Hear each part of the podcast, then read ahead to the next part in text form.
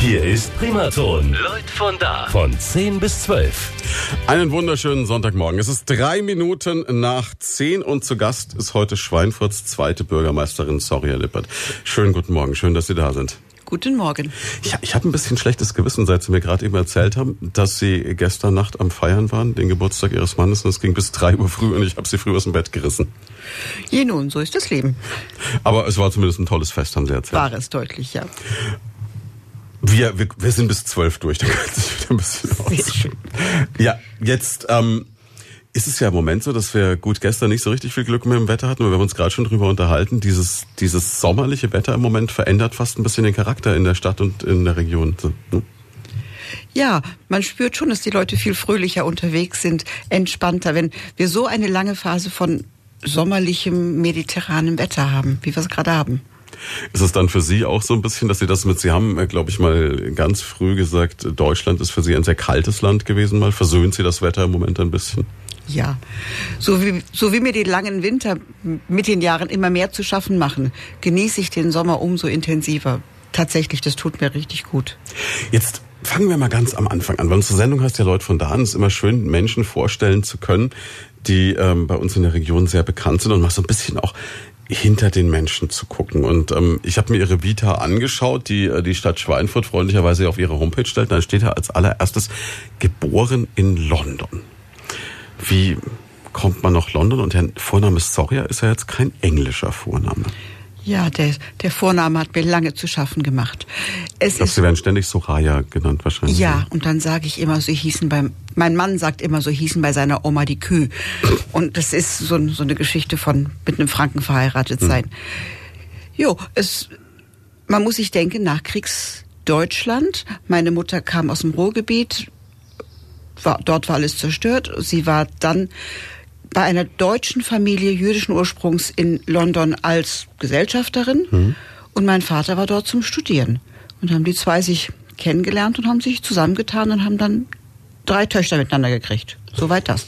Ja, und ihre Mutter ist dann wirklich aus dem zerbombten Ruhrgebiet nach London gegangen. Wahrscheinlich auch mit jetzt eher rudimentären Englischkenntnissen, kann ich mir vorstellen. Eher gar keinen. Das war ja eben das Nazi-Deutschland. Sie war sicherlich eine sehr belesenes, ein belesenes junges Mädchen, aber ihr Englisch hat sie dann dort im Gehen gelernt und es blieb Zeit ihres Lebens sehr deutsch, ohne TH, eigentlich sehr lustig, aber mit, mit einem großen Wortschatz. Das hat sie gar nicht gehindert, dass sie ihre eigene Grammatik und ihre eigene Tonalität hatte. Das ist aber, glaube ich, auch immer das Beste, wenn man an eine Fremdsprache rangeht. Viele Menschen haben dann diese, dieses Gefühl, man muss jetzt möglichst perfekt das sprechen. Ich denke mal, entscheidend ist, der Gegenüber versteht einen schon irgendwie. oder? Exakt. Und dann geht's mit Händen und Füßen. Aber es ist natürlich auch eine spannende, wie, wie alt war sie, als sie damals rübergegangen ist? Meine Mutter muss Anfang 20 gewesen sein.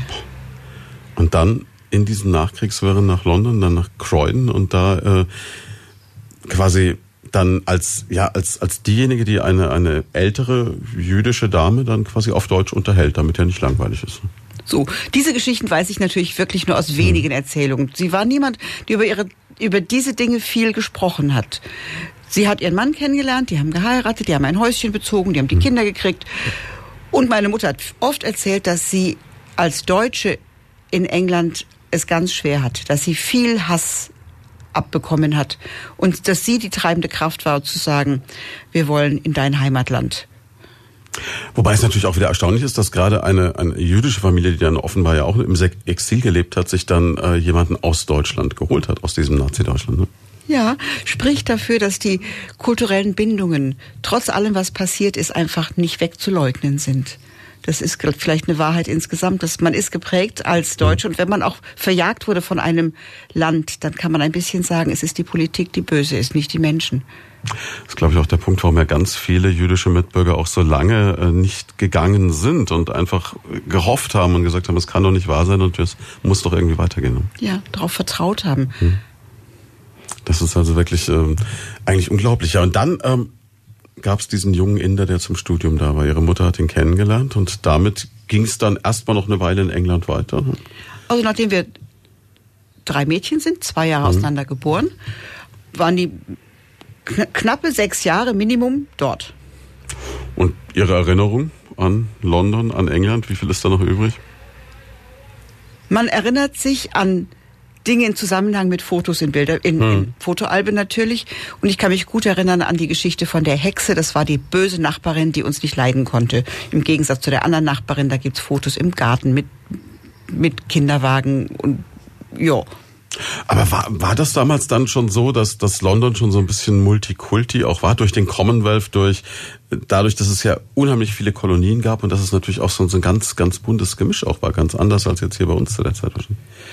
Wenn ich mich zu, an die Erinn- Erzählungen meiner Mutter erinnere, war es tatsächlich so, dass es eine muslimische Gemeinschaft dort gab.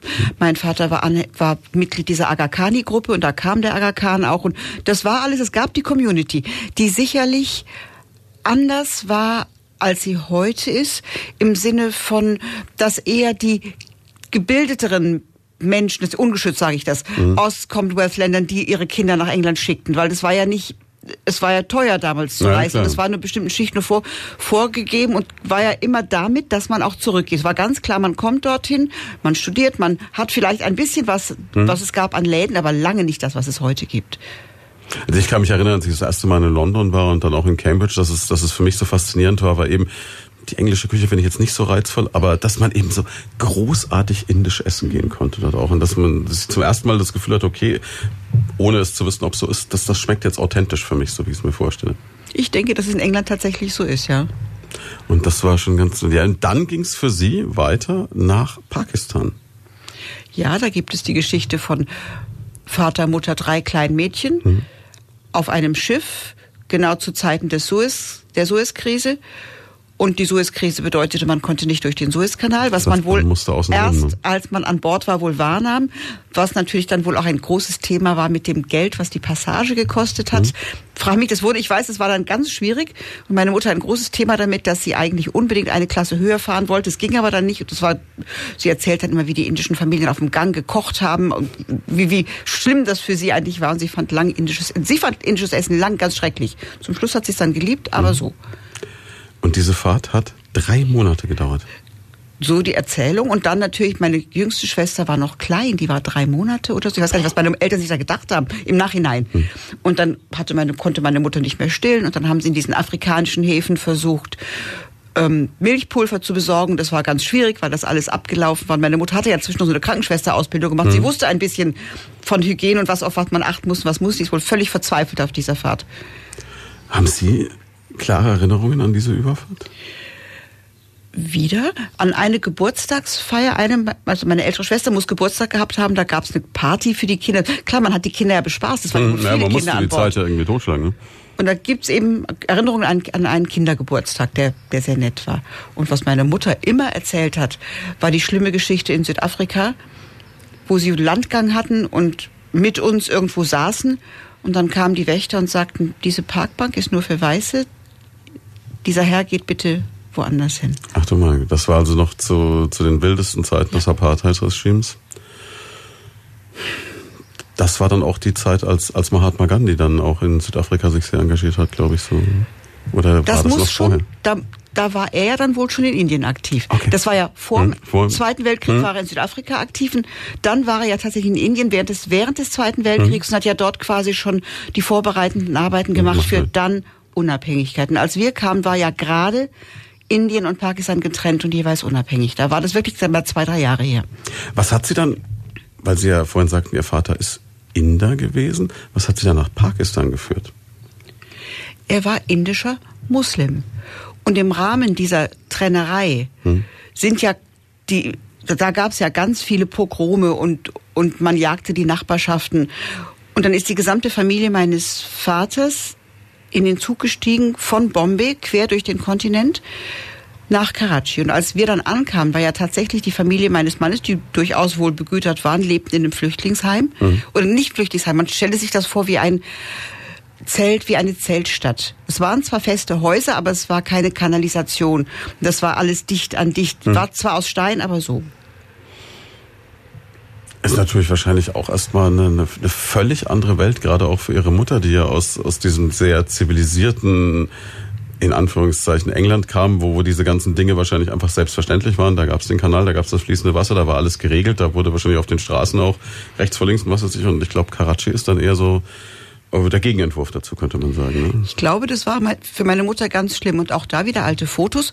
Meine Mutter war durchaus immer eher kräftig. Und hm. die ist rank und schlank auf diesen Bildern. Also sie hat dann natürlich auch das Essen nicht vertragen und eben diese diese andere Keimsituation. Hm. Für uns Kinder war das im Nachhinein fast ein bisschen schön. Da wohnte die ganze Großfamilie zusammen. Ich weiß noch, es war um so einen Hof rum, da gab's Hühner und eine unheimlich liebe Oma, die immer Betel gekaut hat und diese diese diese Kupfertöpfe in den Ecken, wo man dann so reingespuckt hat. Das war, ich glaube, wir Kinder fanden das ziemlich lustig. Betel ist eine Nuss, glaube ich, ne? Ja. Kriegt man, glaube ich, so einen ganz, ganz roten Speichel und einen roten Mund davon. Ja. Genau so, ja. Und, und betäubt irgendwie oder so. Ich, das schmeckt einfach scheinbar gut. Sie haben es Sie selber noch nicht ausprobiert? Doch, doch. Ich habe dann später immer die, es gibt ein sogenanntes Kinderbetel. Kinderpan okay. heißt das. Und das ist mit ein bisschen Anis und insgesamt süß das esse ich nach wie vor richtig. Also wenn ich dort bin, nach jeder Mahlzeit, das ist gut zum Verdauen, da darf man so kleine dreieckig gepackte Päckchen ah, mit, mit Nüssen und, hm. dem, und dem Blatt. Das ist ein grünes Blatt, was man isst, mit hm. den Nüssen drin und eben ein bisschen so was Zuckriges, was Anis-ähnliches. Jo. Das heißt aber bis heute, und man merkt es ihnen an, Pakistan und auch Karachi lässt sie nicht los. Ne? Ja, das ist eine ganz starke Wurzel. Da sind viele Erinnerungen, da hat mich ganz, ganz vieles geprägt. Und ich habe manchmal das Gefühl, ich muss alle paar Jahre hin, muss diese Wurzel wieder so ein bisschen kräftigen. Und der Blick von außen, wenn ich dort bin, habe ich so viele so gute Gespräche mit meinen alten Freundinnen, dass ich wieder alles, was ich hier so als wahnsinnig wichtig finde, in Relation setzen kann. Das tut mir immer ganz gut. Das erdet mich, muss ich sagen. Weil es dort einfach um die, die ganz elementaren Bedürfnisse geht? Oder was, was macht den Unterschied aus? Vielleicht, weil die elementaren Bedürfnisse dort einen anderen Stellenwert haben, einen deutlich höheren. Und weil vielleicht auch ein Land, was so unterwegs ist wie Pakistan, mit einem anderen Blick auf Weltgeschehen guckt. Ein, das ist ein Land, das neu entstanden ist. Meine Freunde haben alle dort miterlebt, wie man stolz ist, war auf das neue Land, wie man ein westlich geprägtes Land entwickeln wollte. Und da war, das war so nah in den Schulen wurde drüber gesprochen. Es war alles, es entwickelte sich ja, während man zugeschaut hat. Man war ja teilweise auch Teil davon. Und dann nahm man, nahm man wahr, wie das Land sich verändert, Diktaturen kommen und gehen, Politik nicht funktioniert. Auf einmal die Islamisierung in eine Richtung geht, die man, die der Mittelstand und die gebildeten Bürger so nie wollten hm. und man auch damit umgehen wollte. Das ist alles wie ein Zeitraffer schneller passiert und man ist näher dran. Vielleicht deswegen. Also das, wofür wir uns hier im Westen ein paar Jahrhunderte Zeit gelassen haben, hat Pakistan quasi in 50 Jahren. Kann man so sagen. Ja. Und wenn man sich jetzt dieses Land vorstellt, als Sie damals angekommen sind, wie, also ich stelle es mir unglaublich farbenfroh vor. Sie haben mir im Vorgespräch erzählt, dass es, äh, dass Sie vor allem auch Gerüche mit dem Land verbinden. Wie, wie kann man es schildern? Gerade die Stadt Karachi, wo ich groß geworden bin, liegt A am Meer. Das heißt, du hast dieses vom Meer geprägte Leben hm. mit, mit der Seeluft, die durchzieht, mit, was für uns so wunderschön war, den Karawanen, die im Herbst immer aus Afghanistan langgezogen kamen und runter ans Meer gingen, dort sich im Winter aufhielten und dann wieder hochzogen, die in der afghanischen Tracht, die nochmal ganz anders ist es findet natürlich sehr viel Leben auf der Straße statt, deutlich mehr damals als heute.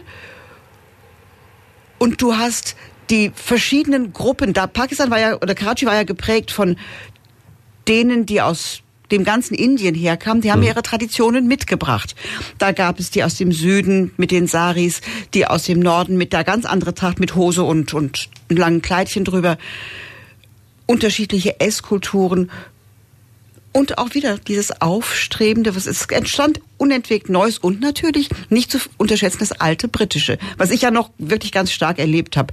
Die lange, lange Rennbahn zwischen einem Stadtteil, wo die Pferderennen stattfanden, die kolonialen Häuser in riesen Grundstücken, was, das, das, was die ganze Stadt sehr großzügig gemacht hat, ist alles heute nicht mehr so. Diese alten Dinge haben sie ganz viel abgerissen und viel enger gebaut, weil natürlich hm, Grund auch weil, dort weil immer mehr Menschen gekommen so sind. So ist es, ja. Und ist es dann gleichzeitig auch immer noch dieser überwältigende Kulturschock mit einfach einer unglaublichen Masse an Menschen, die auch in dem Land leben? Ja. Ich bin ja mit meinen Kindern jetzt mehrfach dort gewesen und das ist für die für meine jungen Leute immer so das wesentlichste die sagen immer, die Inder sind die Drängler. Man ist viel mehr gewohnt, auf einem ganz engen Haufen sich anzustellen, mhm. etwas zu tun, weil, weil die, diese Menge von Menschen bedingt ein ganz anderes Verhalten, das Deutsche nicht so kennen und das Deutsche auch ein bisschen stört.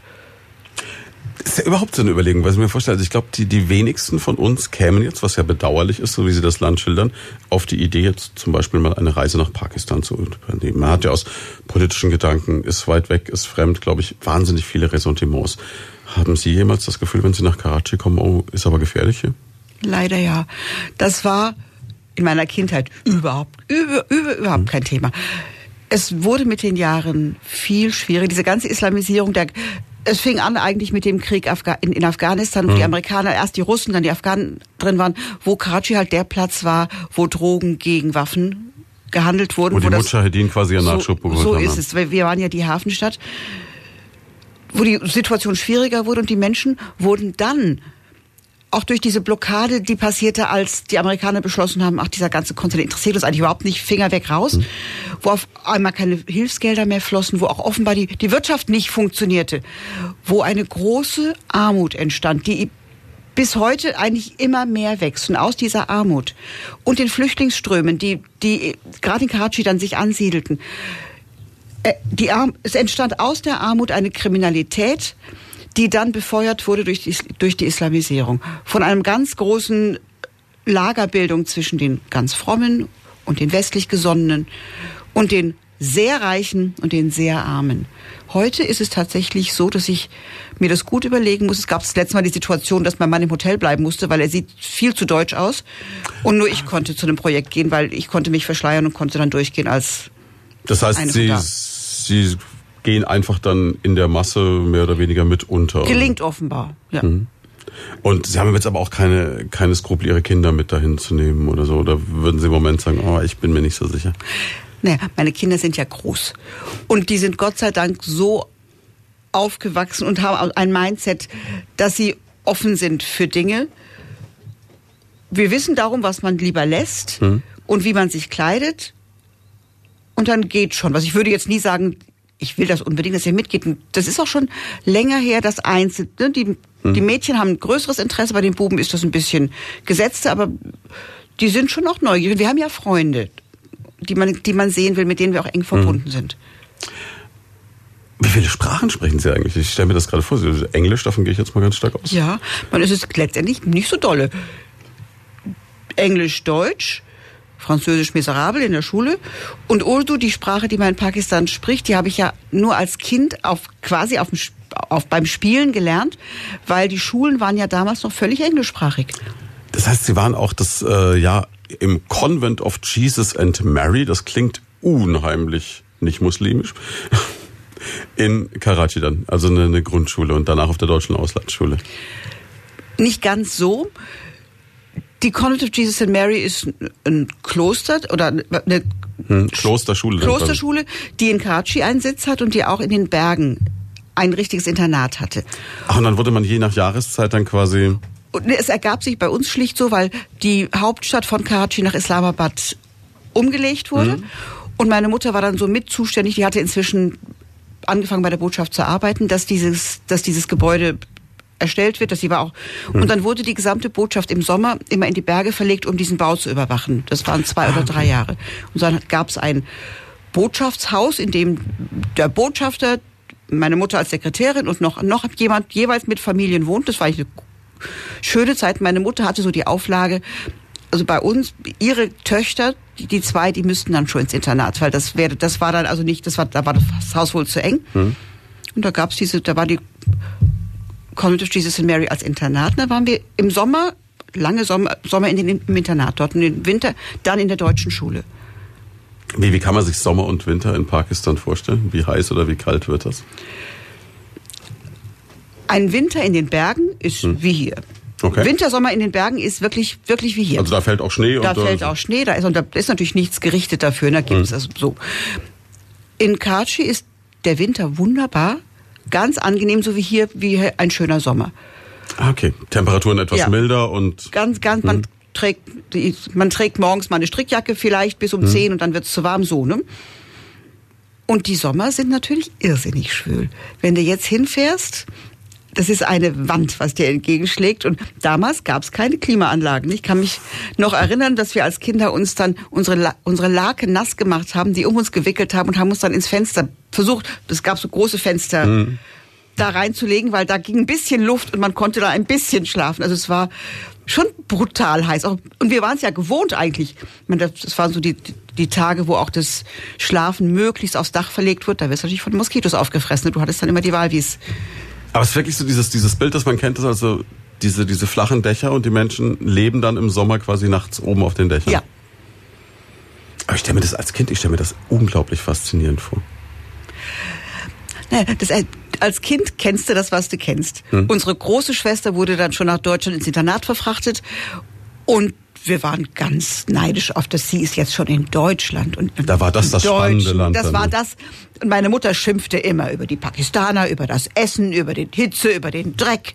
Es war alles über die Unfähigkeit der Menschen. So, das ist der Klassiker. So war ja schließlich im Nazi-Deutschland groß geworden.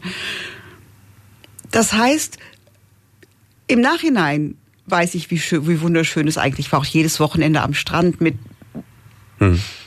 Aber wenn, Sie gerade beschreiben, dass Ihre Mutter da so, so mit Vorurteilen zu kämpfen hatte, auf der anderen Seite natürlich, muss man sagen, ja eigentlich eine unglaublich weltoffene Frau, dieser, dieser Schritt nach England zu gehen, dieser Schritt dann äh, eine Ehe einzugehen mit einem Menschen aus Indien, das ist ja doch eigentlich sowas, wo man sagt, okay, schon sehr, sehr viel Multikulti vorweggenommen zu einer Zeit, wo das noch nicht unbedingt gang und gäbe war. Ich würde denken, meine Mutter war eine Macherin. Hm. Sie wollte was äh, geregelt kriegen und war dafür bereit, Dinge hintanzustellen, die eigentlich ihr Weltbild waren. Gut, das mit der so. Macherin hat sie ja vererbt, offensichtlich. Irgendwie ne? so ein bisschen, ja. Wir machen eine ganz kurze Pause, sprechen gleich weiter. Zurück bei Lloyd von da an diesem Sonntag mit Sorja Lippert, Schweinfurts zweite Bürgermeisterin, die einen großen Teil ihrer Kindheit und Jugend in Karachi in Pakistan verlebt hat. Wir haben gerade schon drüber gesprochen. Und ähm, wenn ich jetzt sage, am Dienstag 33 Grad und die Leute hier stöhnen, wahrscheinlich heißester Tag bisher des Sommers, für Sie ein müdes Lächeln, oder? Jo, also tatsächlich. Waren dann schon andere Temperaturen. Ja. Können Sie sich erinnern, was, was so die Höchsttemperatur sein kann, die es im Sommer gibt? In Graden nein. Ich weiß, hm. wie gesagt, wahnsinnig heiß. Also das, was so Sie vorhin heiß, dass du, dass du wirklich keine Lust hast, einen Finger zu regen, weil er dich schon anstrengt. Und dann so eine, so eine trockene Hitze oder, oder eher schwül? Schwül. Katschi, okay. ja, irre schwül. Hm, okay. Da hast du dann gewartet, hast du die Wolken kommen sehen, hast dich gefreut. Ich weiß nicht noch, wie wir uns als Kinder gefreut haben, wie Schnitzel. Die Wolken kommen, die werden dunkler und dann fängt's an zu regnen. Und wir alle Kinder springen aufs Dach, Badeanzug mhm. an und genossen und getanzt und richtig genossen, dass jetzt der Regen endlich da ist. Und dann innerhalb von dem Tag alle Straßen sind Pfützen und kaum passierbar und ruckzuck sind die Frösche in diesen Pfützen. Also ja. Der, also faszinierend, wie Sie es beschreiben. Und, ähm, wenn man sich jetzt das Bild auf den Straßen vorstellt, Sie haben vorhin gesagt, unheimlich farbenfroh.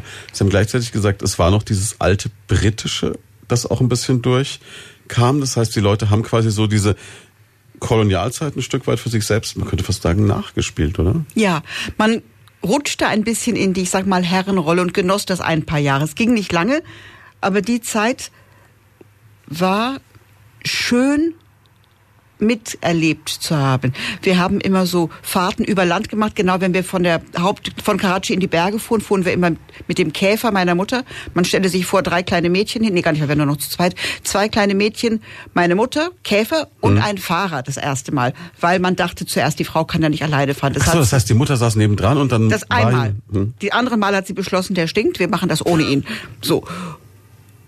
Und du fährst über Land und rastest immer in den Guesthouses. Die hießen heißen Duck Houses und waren früher für die reisenden britischen ähm, Civil Servants, also für die Verwaltungsbeamten, die mhm. das Land irgendwie kontrolliert und organisiert haben.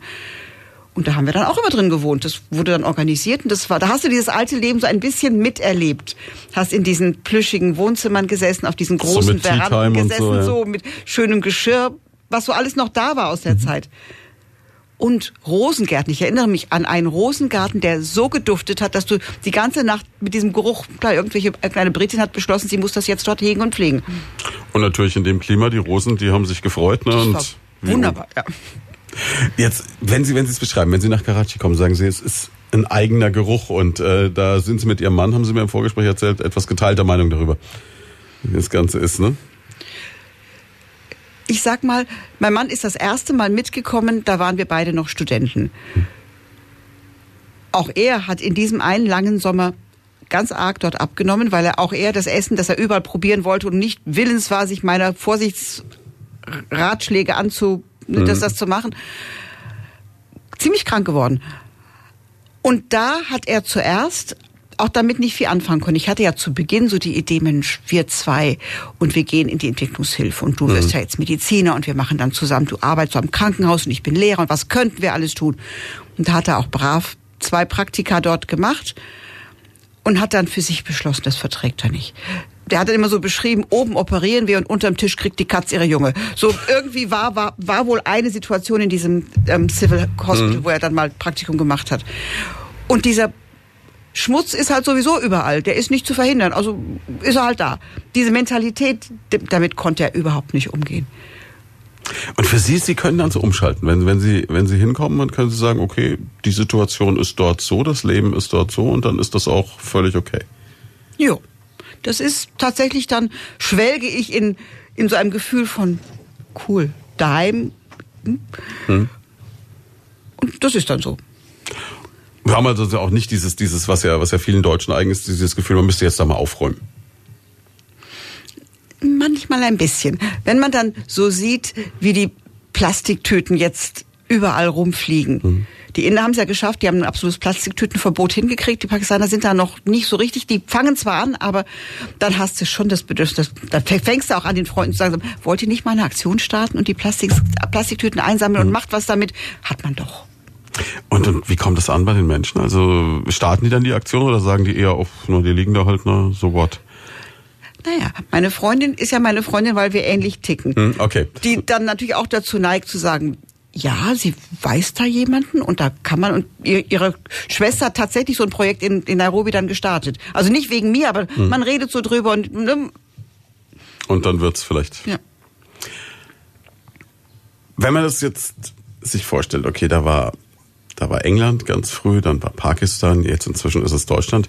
Wo fühlen Sie sich jetzt zu Hause? Wo, wo sind die Wurzeln wirklich? Das ist eine Frage, die ich mir immer mal stelle. Und die Antwort ist eigentlich wirklich, dass ich diese ganz starke Wurzel in Pakistan habe und das Bedürfnis tatsächlich habe, alle paar Jahre diese Luft zu schnuppern und dort wieder so ein bisschen mich zu erden. Aber klar ist man am Ende da, wo die Familie ist man weiß bei sechs Kindern, wo die sind, die sind natürlich mein, meine Welt. Und die haben Sie auch schon taktisch über die Welt verstreut oder geht's noch einigermaßen? Im Moment relativ dramatisch. Also die große ist in Australien, der kleine studiert in der Slowakei, also und dazwischen haben wir dann so ein bisschen.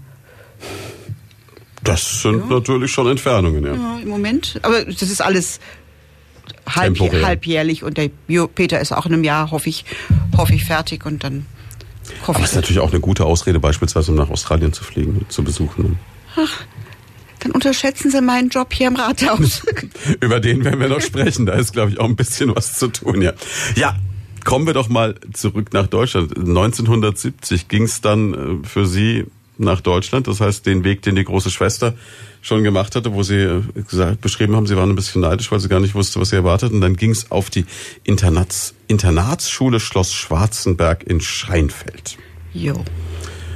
Das klingt jetzt nicht nach Karachi, das klingt nicht nach buntem Leben, das klingt eher so nach Klosterschwestern und äh, Zucht und Ordnung. Zucht und Ordnung, ja. Klosterschwestern, nein. Okay. Das war weltlich von einer Mathilde Zimmer Stiftung war durchaus sehr, sehr ländlich. Scheinfeld ist kein ganz großer Ort und das Schloss mhm. war noch mal ein bisschen außerhalb vom Ort.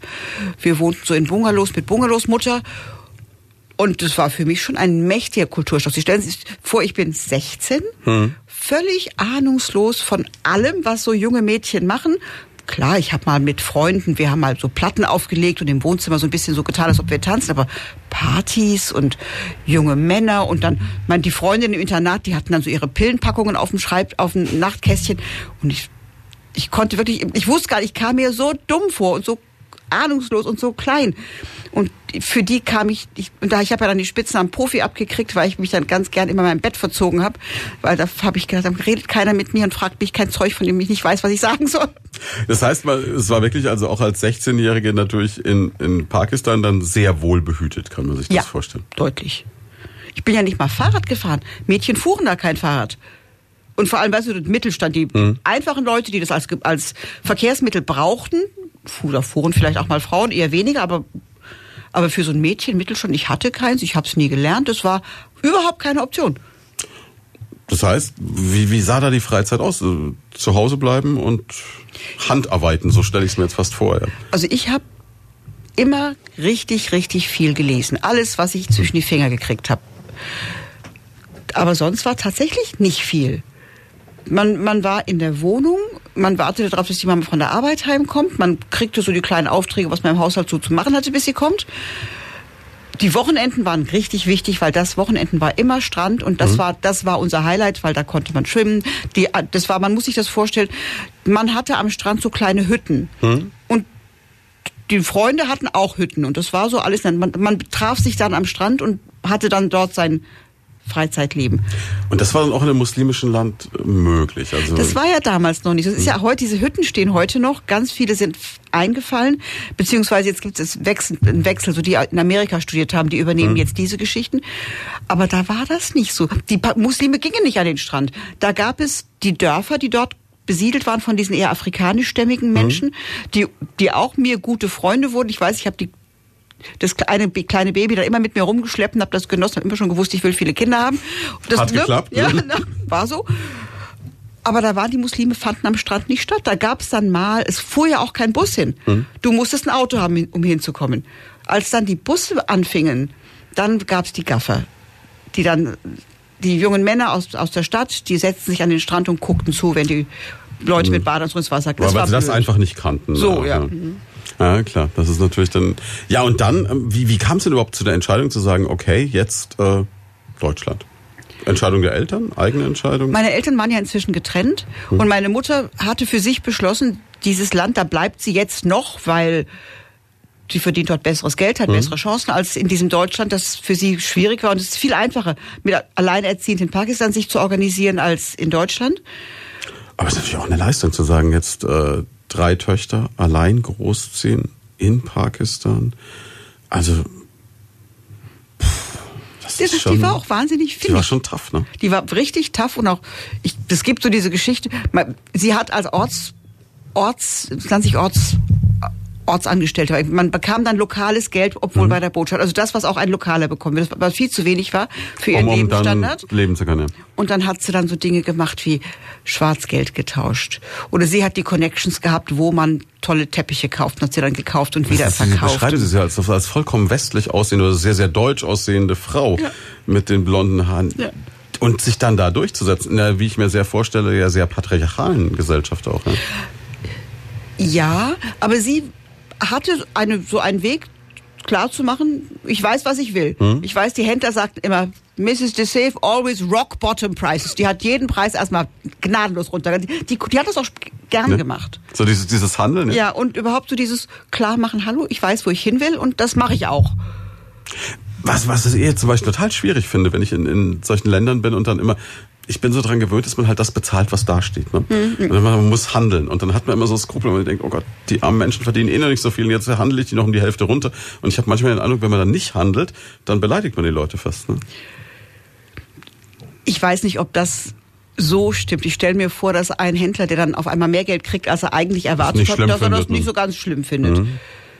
Umgedreht ist es blöd. Es gibt so eine, so eine nette Begebenheit jetzt gerade hier, wo ein Syrer irgendein Lokal übernehmen wollte. Und dann haben sie wohl verhandelt und dann hieß es, hat er gesagt, ja, das mit dem Schweinefleisch, das weiß er jetzt nicht, ob er das jeden Tag anbieten will. Und dann war gleich ein Gut, auf Wiedersehen, zur Tür raus, geht gar nicht, also mit so jemandem fahren. Dann hat er zu mir gesagt, wenn Sie noch ein bisschen mit mir geredet, jetzt ja gemacht, ich wollte ja nur gucken, was, was geht. Was das geht. Ne? Das hat er gar nicht begriffen, dass, dass die dann gleich sagen, da ist die Tür. Und er hätte so gesagt, okay, Schnitzel dreimal die Woche oder viermal die Woche hätte man schon drauf einlassen können. So, ne? ne? Und Ja, es ist, da stoßen natürlich Mentalitäten aufeinander. Ne? Wie war dieser Moment dann ähm, ins Flugzeug zu steigen? Ich nehme an, es war dann ein Flieger in den 70ern schon und äh, rüberzukommen und hier zu landen. Wie, wie hat dieses, dieses Deutschland, das ja die Heimat der Mutter war, auf Sie gewirkt im ersten Moment? natürlich habe ich mich gefreut, dass ich jetzt diesen Schritt tun darf. Meine ältere Schwester war ja inzwischen mit der Schule fertig und hat in Frankfurt eine Lehre gemacht und hat mich am Flughafen abgeholt. Und sie war natürlich dieses junge Mädchen, die in die Diskos ging und die Leute, die sehr freies, Na gut, 70er Jahre. cooles, exakt, ja Minis. Vollgas, ne? Sie hat zwar in einem Mädchenheim wohnen müssen, auf Anordnung der Mutter, aber das war damals schon so. Theoretisch gibt's Regeln, aber praktisch hält sich keiner dran.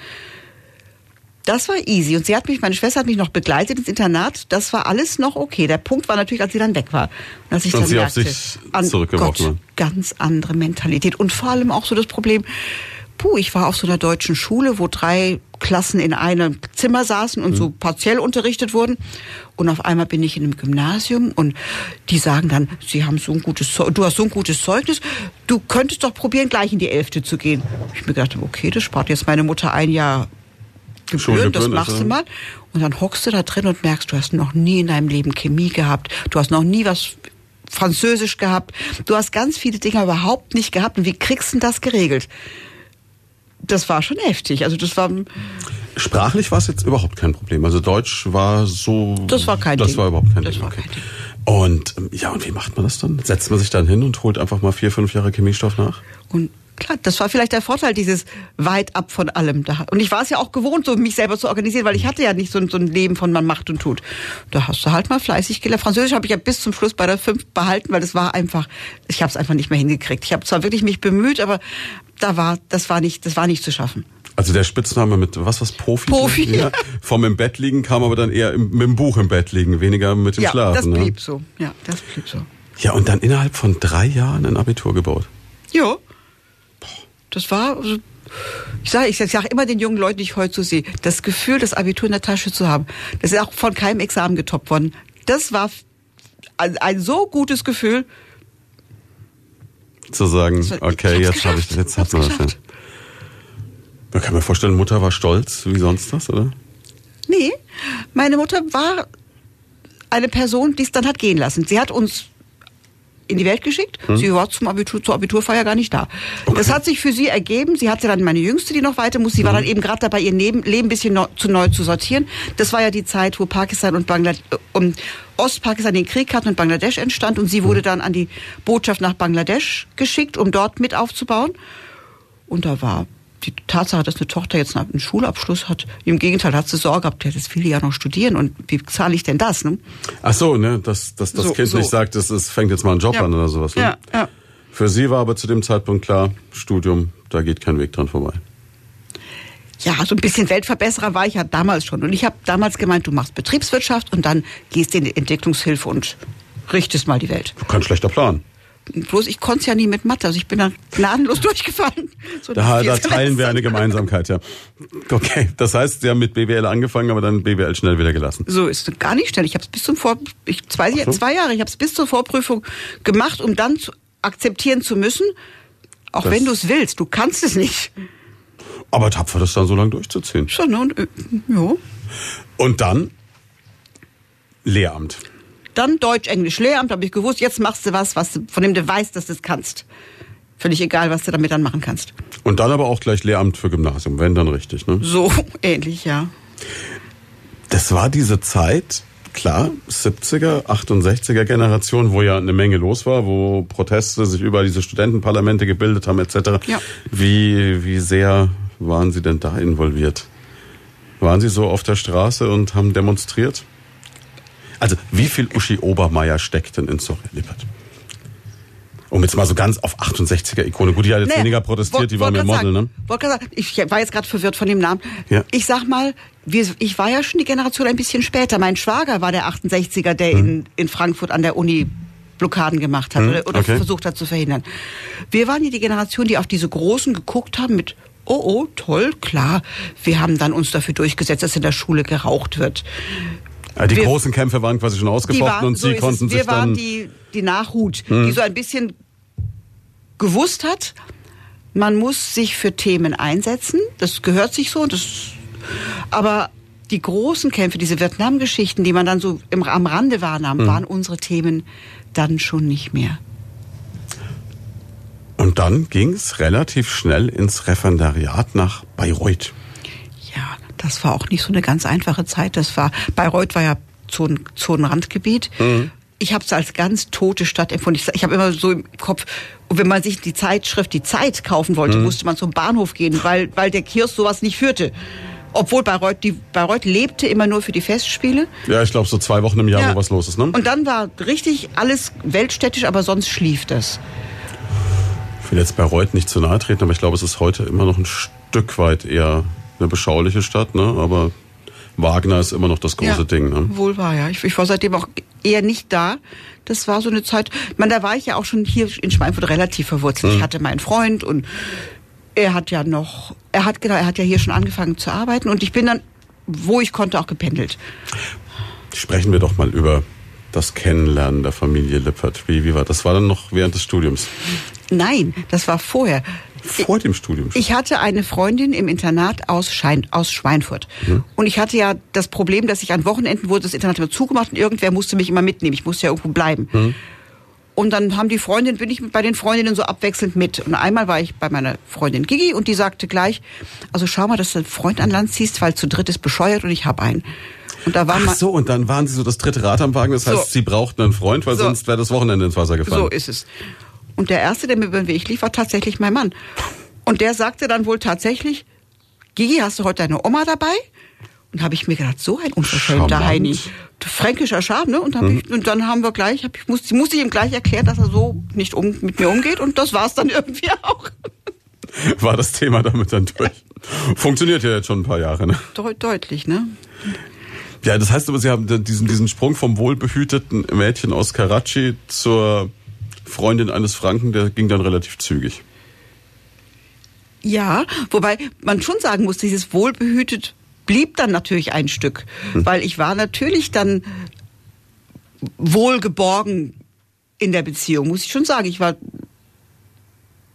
versorgt ist ein blöder Ausdruck, aber ich war bei den Schwiegereltern, zweite Tochter, war in dem Netzwerk wieder eingebettet und versorgt. Dass, dass ich mich getraut habe, so richtig mehr zu tun, das kam viel später. Und es war jetzt auch nicht so, dass in dieser, dieser Generation von, ich stelle mir jetzt so einen gestandenen Franken in den 70ern vor, die sind ja jetzt auch nicht unbedingt oft mit Menschen aus Karachi zu der Zeit konfrontiert worden.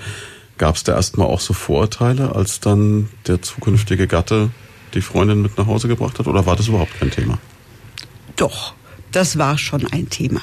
Das war bei den Schwiegereltern jetzt weniger als ich hatte vorher auch einen Freund. Ich hörte dann, wie der junge Mann in der Küche abgekanzelt wurde, wieso er jetzt so eine Schwarze heimbringt. Und der war ein lieber und netter und der hatte leider überhaupt keine Chance mehr, weil ich beschlossen habe, nee, sowas Der sich das kann, anhören ich, kann, lässt. kann ich nicht. Ne? Der sich das anhören lässt, geht nicht. Und meine Schwiegereltern waren wirklich ein Stück weltoffener. Vielleicht auch dadurch, dass meine Schwägerin mal eine iranische Freundin hatte, die bei denen so aus und ein ging. Ja, und mein Schwiegervater im Josefs Krankenhaus und da hat er dann parallel den Dr. Singh eingestellt, wo er dann heimkam und sagte, jetzt habe ich schon ein Mädel hier, ein Mädel hat er zu mir gesagt, die woanders herkommt und die sagten dann auch immer so Sätze wie, wir, das ist unser Beitrag zur Entwicklungshilfe, dass sie mich aufnehmen. Auch so ein bisschen, Das, das freut einen auch, wenn man das hört. aber gut. Gut gemeint, aber, aber komisch formuliert. Ne? Ja. ja, und äh, dann ging's Referendariatszeit in Bayreuth und gleichzeitig Pendeln mit Schweinfurt, wo dann schon so ein bisschen die Entscheidung Richtung Ehe dann relativ stark da war wahrscheinlich. Ja, das ging eigentlich, ja. Das war, das war dann auch so eine Zeit, wo man, wo man relativ zügig geheiratet hat, oder? Naja, meine Schwiegermutter war so, dass sie großen Wert darauf legte, dass wir nicht irgendwie zusammen ein Zimmer teilen, solange wir nicht verheiratet sind. Das ist was, was meine Eltern auch immer erzählen, dass das zu der Zeit noch war so war. so. Da hat man dann schon Ja. geheiratet, weil sonst wäre es schwierig geworden. Das war ne? dann alles so, man legalisiert etwas, von dem man weiß, dass es eigentlich eh schon da ist. ja, Tja, und damit war für Sie aber auch die Entscheidung klar, jetzt bleibe ich in Deutschland. Oder war die In dem Moment, tatsächlich. Ja. Es gab immer noch so die Geschichte, dass es in Pakistan einen, einen guten Freund der Familie gab, der immer gesagt hat, du heiratst mal meinen Sohn. Ich habe den Sohn nie kennengelernt. Das war so, das war Aber ja, der war so als Backup noch da. Der war da und irgendwann weiß ich noch, wie ich ihm gesagt habe, du Latif, ich habe jetzt gar nicht wahr. Wir waren in Pakistan, ich habe ihn vorgestellt. Ich war beim Latif, dann guck mal, das ist jetzt mein Freund. und Ich glaube, der ist es. Und dann war es dann klar. Das war, war Mhm. nur, weißt du, nicht irgendwie an, ja, auch, wünscht dir alles Gute, auch gut so. Das war eigentlich, das, das ist für mich richtig schön gewesen. So, Dass das und, dann so ginge. Und, und diesen jungen Mann, den ich damals nicht kannte, den habe ich dann viele Jahre später tatsächlich kennengelernt. Und wäre eine Option gewesen? Ja, das kann, Ja, kann man nicht sagen. Also er war nicht unnett, sagen wir mal so. Ja, sie, weil Sie haben, Sie haben im Vorgespräch auch beschrieben, dass, dass Sie ähm, so, so ein Rückfahrt- oder Rückflugticket hatten, als Sie ins ähm, Internat damals gekommen sind und dass das am Schluss schon äh, völlig äh, zerfleddert war, weil Sie es oft genug in der Hand hatten. Ja, dieses erste Jahr war schon schwer, weil ich musste mich ja so wahnsinnig umstellen auf fast alles. Das Essen, die Menschen, die, diese, dieses Klima. Ich kann mich noch erinnern, das waren ja die Jahre, wo die Winter noch wirklich in Scheinfeld komplett weiß waren. Du hast dann gefühlt über Monate nur weiße Flächen vorm Fenster gehabt und hast immer gedacht, das ist ja furchtbar. Irgendwann wirst du wieder ein bisschen grün sehen. Kommt das überhaupt noch mal? Und dann, ich habe nur gefroren. Das war. Ne, Das, du musst dir erstmal andere Klamotten besorgen ja, und so. all, all das. Und da habe ich schon oft dieses Ticket in der Hand gehabt und dachte, Mensch, zurück, zurück, zurück. Irgendwie ist das alles hier. Hältst du nicht aus, schaffst, vom schaffst du nicht. Aber mit dem Schaffen hatten Sie, glaube ich, nie in Ihrem Leben ein Problem, dass irgendwas nicht geschafft wurde, Oh oder? Gott, ja, VWL seinerzeit, das war V schon. VWL, okay, ja. Aber sonst wäre den Leuten ja eine tolle Englisch- und Deutschlehrerin entgangen, ne? So lange habe ich ja gar nicht gearbeitet, ehrlich gesagt. ne. Das war ja, ich habe gern unterrichtet, Mhm. aber bin dann relativ bald schwanger geworden. Und das war Sie ja hat dann auch gesagt, ja, Zeit- der Plan war ja, viele Der Plan Kinder war ja ehrlich gesagt, war, war der ja so. Das heißt, es steht dann auch in der Vita von 1982 bis 2004 Hausfrau und Kindererziehung. Und wie gesagt, sechs Kinder. Wir haben dann auch Sechs immer wieder Kinder. Gastkinder gehabt. Wir hatten dann zwei Jahre ein Mädchen aus Afghanistan, das mein Mann mal operiert hat und die, Mhm. die wir dann einfach gepflegt haben. Ja, und eine große Hütte.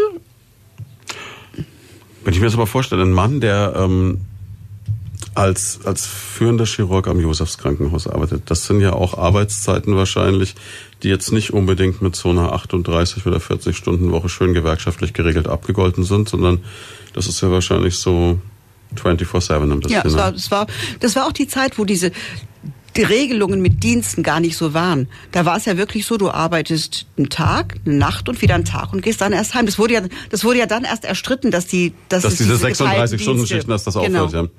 Weil ja, ihr müsst natürlich, man möchte auch nicht unbedingt von dem äh, Chirurgen dann operiert werden, vielleicht der gerade so am Ende seiner Schicht ist, ne? Naja, das Argument damals war, dass wenn ich den operiert habe, dann will ich auch zuständig für den sein, wenn er aufwacht in die ersten 24. Das war die Idee, war im Interesse des Patienten Hm, umgedreht. ja. Also ich weiß, mein Mann hat immer eigentlich dafür plädiert, das so zu lassen, weil er fand, dass, dass das den Leuten so besser tut, als wenn du zwischendrin eine Schicht wechselst und der andere nicht gar nicht wirklich weiß, Wie es demjenigen geht und wer das ist, ja. Ja, und Sie saßen dann mit sechs Kindern irgendwann da. Das, ich stelle mir das so, so vom, vom Haushalt, das ist schon, da ist schon was los, ne? Das war richtig was los und es war ich, wirklich im Nachhinein auch richtig schön. Das war immer Leben, du musstest unentwegt auf neue Situationen reagieren und Herausforderungen anpacken und und du warst ja dein eigener Herr. Das ist ja, du machst, du richtest, nicht ganz, du bist natürlich abhängig von blöde Kindergartenzeiten und Abholzeiten, die ich nie vernünftig eingehalten habe. Aber der Rahmen war doch weit im Vergleich zu, zu später. Ne? Aber Sie haben das dann im Gegensatz zu ähm, der Familie, wo Ihre Mutter damals tätig war, ganz viel früher in London, Sie haben das dann mit sechs Kindern auch wirklich alles alleine dann handeln. Nicht ganz. Wir haben natürlich ganz schnell das Modell Au pair für uns auch entdeckt. Wir hatten dann eine Was, was ihrer ganzen Internationalität auch wieder dann natürlich äh, ein bisschen entsprach, dass sie gesagt So. haben, sie holen sich Leute. Genau.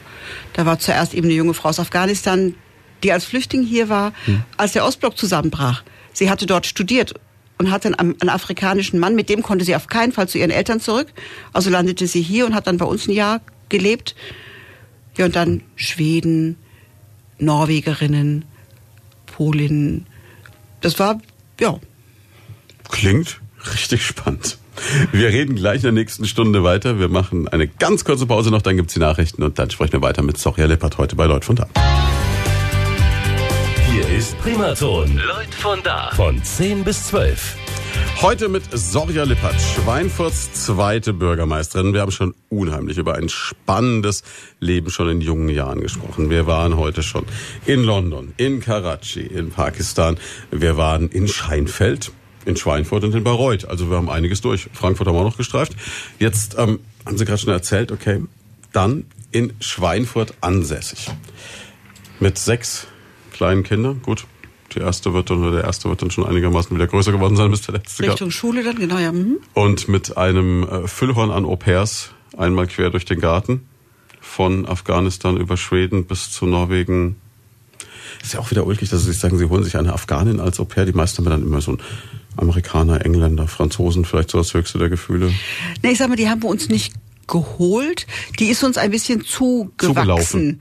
Wir, das war eben, wir hatten dieses afghanische Kind in Pflege und die, das Kind sprach gar kein Deutsch logischerweise und dann irgendeine wohlmeinende Dame in der Stadt sagte, sie kennt eine Afghanin, die im Flüchtlingsstatus in Hammelburg im Lager ist und die eigentlich Studentin ist und sehr gut Englisch spricht und ob ich das nicht probieren wollte. Und wir waren uns gleich sympathisch und haben wir gleich gesagt, so machen wir das. Also es war jetzt nicht klassisch Au pair mit dem Au pair-Vertrag. Ich weiß gar nicht, was wir, was wir für eine Lösung dann hatten. Aber irgendwie war sie dann bei uns, hat sich, also ursprünglich ging es dann wirklich darum, dass sie sich um diese Fasana kümmert.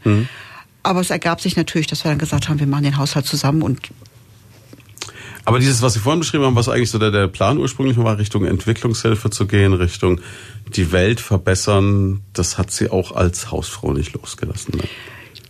Ja, ich wollte natürlich immer die Beziehung zu Pakistan pflegen in irgendeiner Weise. Und wie gesagt, mein Mann war ja wirklich viel beschäftigt und es war ganz klar, er hat hier seine Wurzeln, er hat seine Eltern, er, er wird nirgends anders hingehen.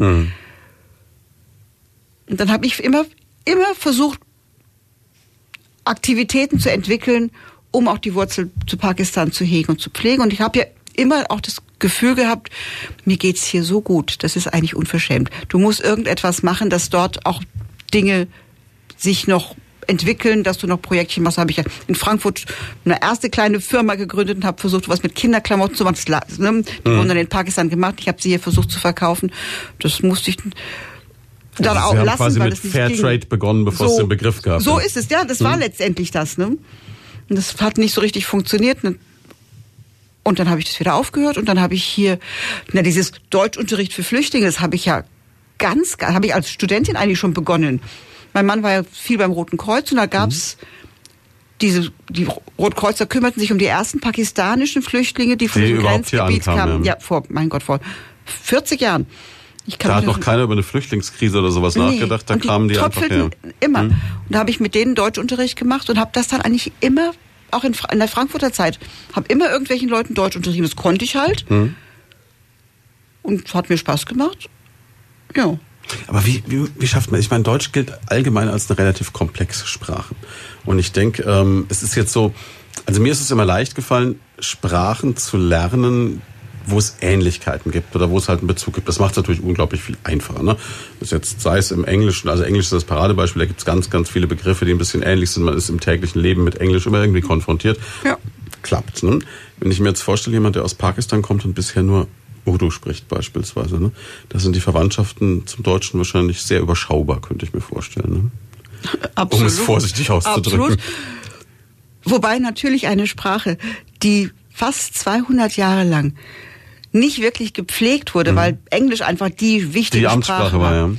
Die hat durchaus auch ein Vokab- Vokabular aus dem Englischen übernommen. Okay. Und wenn Sie Urso zuhören, dass Sie ru- rutschen immer wieder Wörter rein. Ich sag mal, Tomate ist Tomater. Mhm. Das hat man, warum, das wüsste ich jetzt nicht, ob das dort erst eingeführt, glaube ich, weiß ich nicht. Mhm. Das heißt, es gibt es schon, aber natürlich sehr überschaubar. Aber das ist ja, Sprache unterrichtest du ja auch, indem du das Bedürfnis zur Kommunikation wächst. Das wäre jetzt So meine es, nächste Frage mein- gewesen. Wie, wie gehen Sie daran? Wenn Sie jetzt jemanden vor sich haben, der neu zu uns gekommen ist, der kein Wort spricht, womit, womit beginnt man? Guten Tag, ich heiße, wie heißt du? Dann ganz gerne natürlich relativ flott, woher kommst du, woher komme ich? Und dann fange ich immer an mit, ich komme halb aus Deutschland und halb aus Pakistan. ist so schade, dass wir keine Kamera haben, weil, weil, weil Sie mit, mit Gestik und Mimik das derart unterstützen. Das ist also faszinierend. Das ist Teil, das ist natürlich Teil Mhm. des Geschäfts in dem Fall. Und dann hast du schon das erste Mal so die Lache, weil sie verstehen, okay, das sind auch Leute, das ist auch jemand, die ein bisschen versteht, dass die Wie die Welt Situation ist, wie ja. so ist. Und dann komme ich, dann gebe ich dann fett an mit meinen sechs Kindern und ne sechs und dann Mhm. hast du die Zahlen dabei und und die meisten Frauen dort haben, die mit denen ich zu tun habe, haben ja auch Kinder und meist mehrere. Und über dieses Bedürfnis zu kommunizieren. Und dann wollen sie wissen, ob Mädchen oder Junge, und dann hast du das. Und, Mhm. und dann will ich von ihnen auch wissen, so, Und dann geht's also wirklich eigentlich eher als Gespräch, gar nicht so als, als Frontalunterricht mit äh, Vokabelpauken dann irgendwie. Nee, das ist ja heute, das Macht kein Mensch mehr, Und vor ne? allem Leute, die, nie, die keine Schule hatten, die kennen das nicht. Die, die Idee, dass du sagst, die, die lernst du bis nächstes Mal, das funktioniert nicht. Ich habe es vorhin erzählt, meine Tayyebe, die gar nicht lesen und schreiben kann, Mhm. die so unbedingt will, der kann ich Hausaufgaben geben. Die kriegt dann so Versuche, so Silben zu lesen und zu schreiben. Die macht das auch, weil sie will so unbedingt. Aber die allermeisten, die kommen, sie lernen, solange du bei dir bist.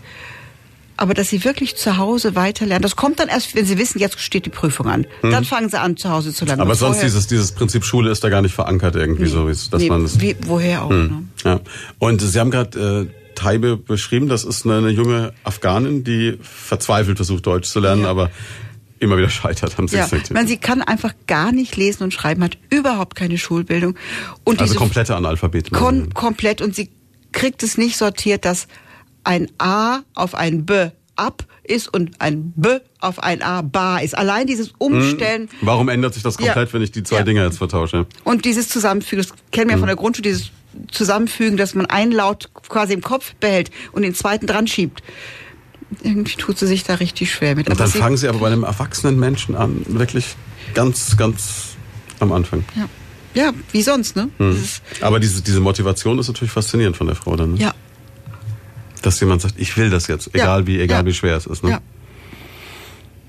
Sie haben dann schon gesagt, Sie haben während der Hausfrauenzeit schon angefangen, sich da ähm, zu engagieren und ab 2004 bis heute Lehrerin an der Krankenpflegeschule. Das heißt, da waren die sechs Kinder dann so weit aus dem Gröbsten raus, dass Sie gesagt haben, jetzt Naja. geht's wieder los, oder? Also ich sag mal, seit ich Bürgermeister bin, mache ich keine Krankenpflegeschule mehr. Das habe ich dann ganz Okay. schnell gelassen, weil da habe ich schon gemerkt, das, das geht nicht mehr übereinander. Hm. Ich habe immer was nebenbei gemacht, richtig ja auch früher so in diesen Sprachstudios, in diesen ähm, Nachhilfestudios habe ich zeitweise gearbeitet.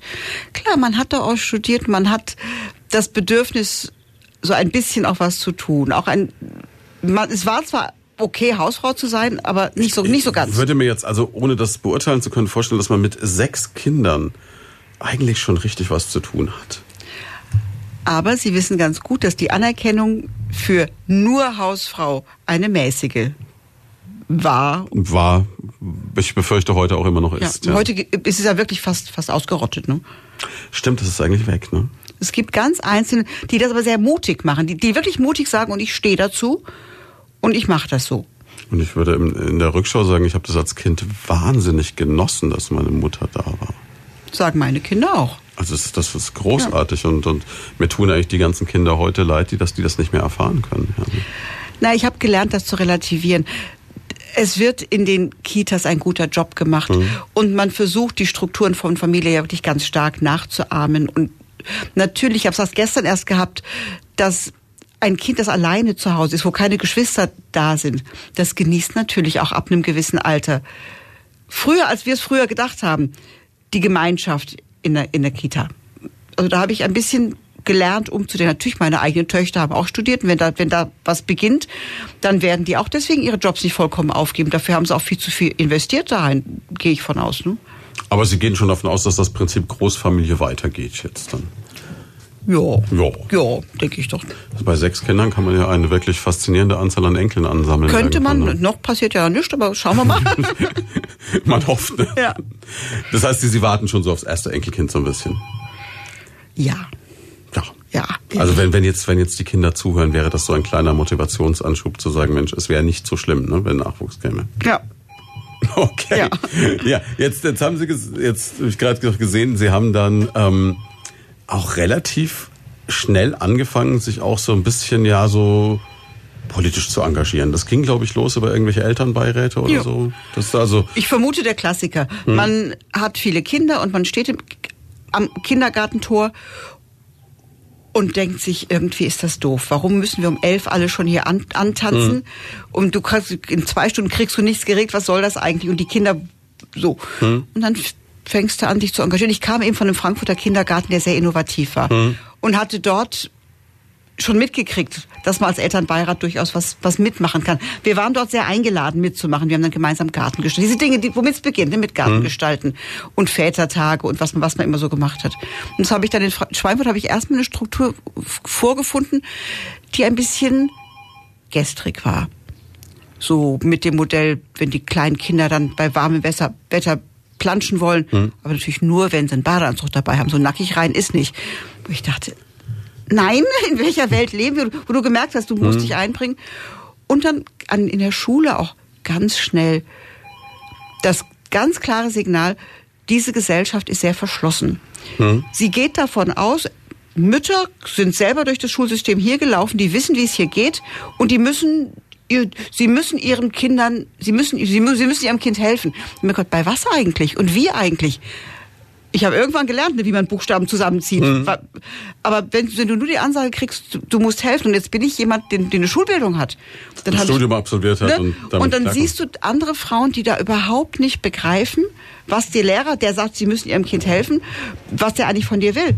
Und es war ja die Zeit, wo du gesehen hast, es kommen immer mehr Menschen mit einem anderen Hintergrund Mhm. hier rein und wie die eigentlich im System abgehängt werden. Durch solche, Wie sich so eine Zweiklassengesellschaft Ja, bildet, von denen, die es halt leisten können oder dementsprechend eine Nachhilfe finanzieren können und denen, die halt dann auf der Strecke bleiben irgendwo. so, und das war jetzt einmal durch die, durch die Migrationsgeschichte und einmal auch durch die vielen Kinder.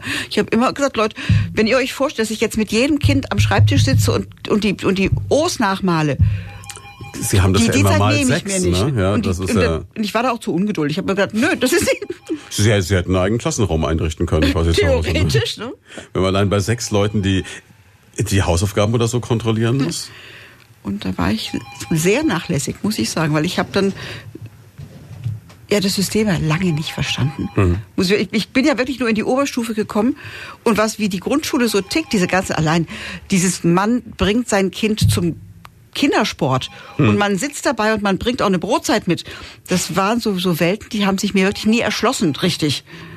Sie hatten gesagt, das Kind kann da allein hin, kann das machen und kommt halt wieder zurück, ne? Da gibt so so die Geschichte, ich meine, eine der Kinder allein zum Kindergarten geschickt habe, hab mir gedacht, die anderen sind noch nicht fertig, das ist wirklich nur die Straße lang. Die haben sie wieder zurückgeschickt und haben gesagt, nee, eu- eure Mutter muss lernen, dass sie die Kinder bringen muss. Um Gottes Willen. Ja. So. Wobei doch damals gar nicht, ich meine, ich hab, man, man kennt das jetzt heute mit diesen Helikoptereltern, wo diese, diese Ängste da sind, dass dem Kind weiß der Teufel, was passieren könnte auf dem Weg zum, zur Schule oder zum Kindergarten. War das damals auch schon so? Es fing an. Also ich kann mich gut erinnern, wir hatten im Kindergarten eine Amerikanerin und da war so wirklich die Situation, du hast dich mit ihr unterhalten und sobald sie ihr Kind aus dem Blick verlor, im Kindergarten, aus dem Blick verloren hat, hat, wurde der Mann so angeflammt, jetzt guckst du mal, was er jetzt macht. Weil Aber sie dann könnte ja irgendwas Entsetzliches passieren. so.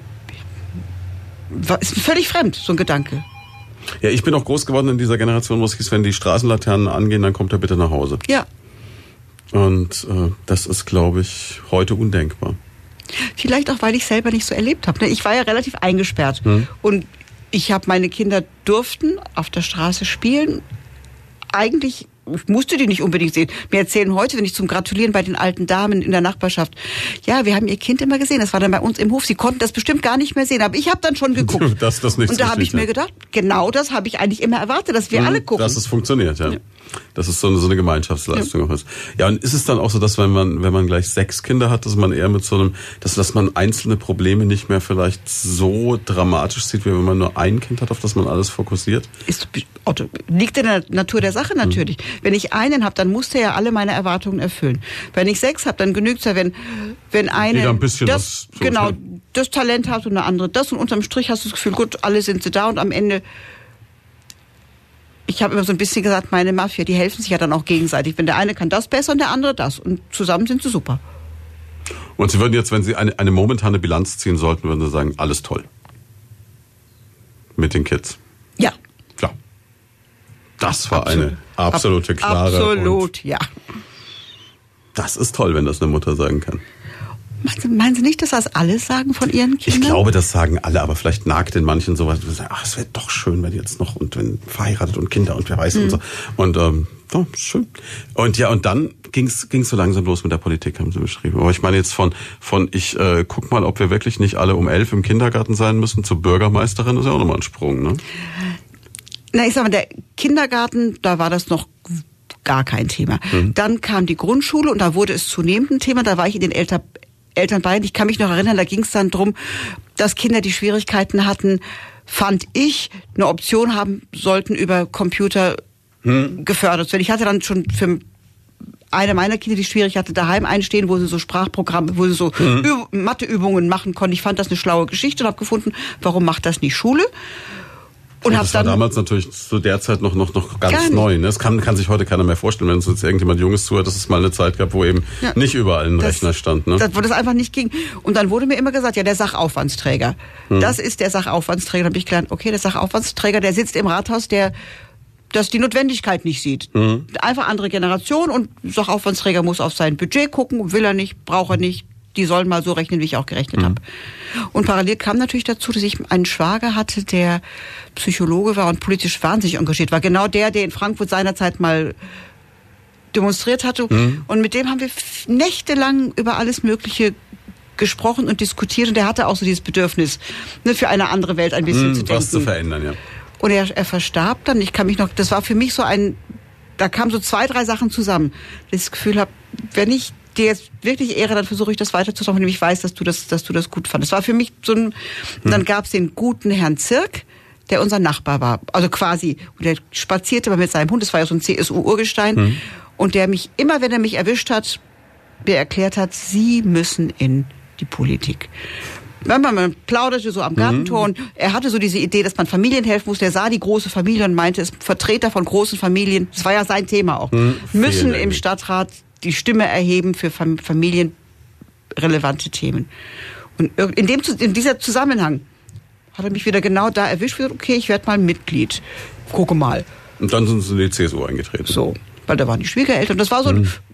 so ein natürlicher Automatismus. So ein, wenn du was bewegen willst, dann gehst du dahin, wo du auch was bewegen kannst. Gut, ist in Bayern ja. Ganz pragmatisch. Nach wie vor so, ne? Noch, ja. noch, okay. Ja, die letzten Umfrageergebnisse sind nicht so berauschend. Ne? Aber ja. gucken wir mal, wie sich entwickelt. Ne? Am 14. Oktober sind wir alle schlauer. Ja.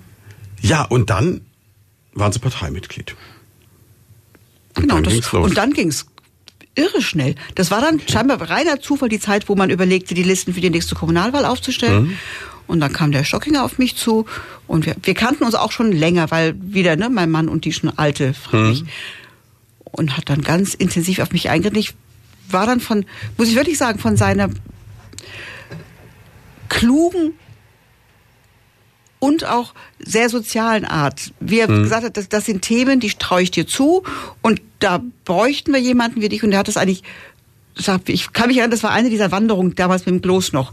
Ach, bis die ich, Tour de Gloss, genau, die es genau, damals noch genau, gab. Bis ne? Mit, mit Gloss durch den Steigerwald ja, einmal. So ist es, genau. Anja also Weisgerber macht das, glaube ich, bis so, heute. Sie, ne? sie macht das ja weiter, genau. Und auf dieser Tour hat er mich am Ende überzeugt davon, dass es ein richtiger Schritt ist. Und dann haben und dann Sie war gesagt, ich auf okay. der Stadtratsliste und ja. Und dann sofort reingerutscht. Ja. Cool. ja. Tatsächlich, ja, aber ich muss ja ganz ehrlich sagen, es war natürlich der Name Lippert. Ich war zwar im Elternbeirat engagiert, aber mein Mann war ja Rotes Kreuz, Josefs Krankenhaus. Bekannt wie ein bunter Hund. Bunter Hund so und und der Schwiegervater sowieso. Und ich vermute, dass ich das erste Mal auf Kredit reingekommen bin auf Lippert, ja. Namen schon mal gehört. Da war der Name vielleicht ein bisschen der Türöffner, kann man sagen. Gehe ich, geh ich, geh ich stark von aus. Aber Sie wären auch genauso schnell wieder draußen gewesen bei der nächsten Wahl, wenn Sie diesen Namen nicht auch dann mit Taten gefüllt hätten, nehme ich mal an.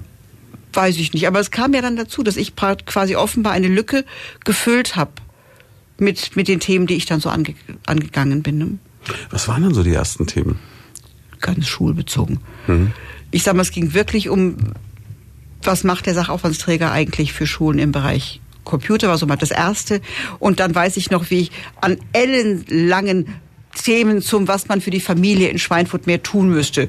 Und habe natürlich alles, was ich so mir eingebildet habe, auf ohne formatiert kannte ich ja, konnte ich ja mhm. damals gar nicht so richtig so aufgeschrieben.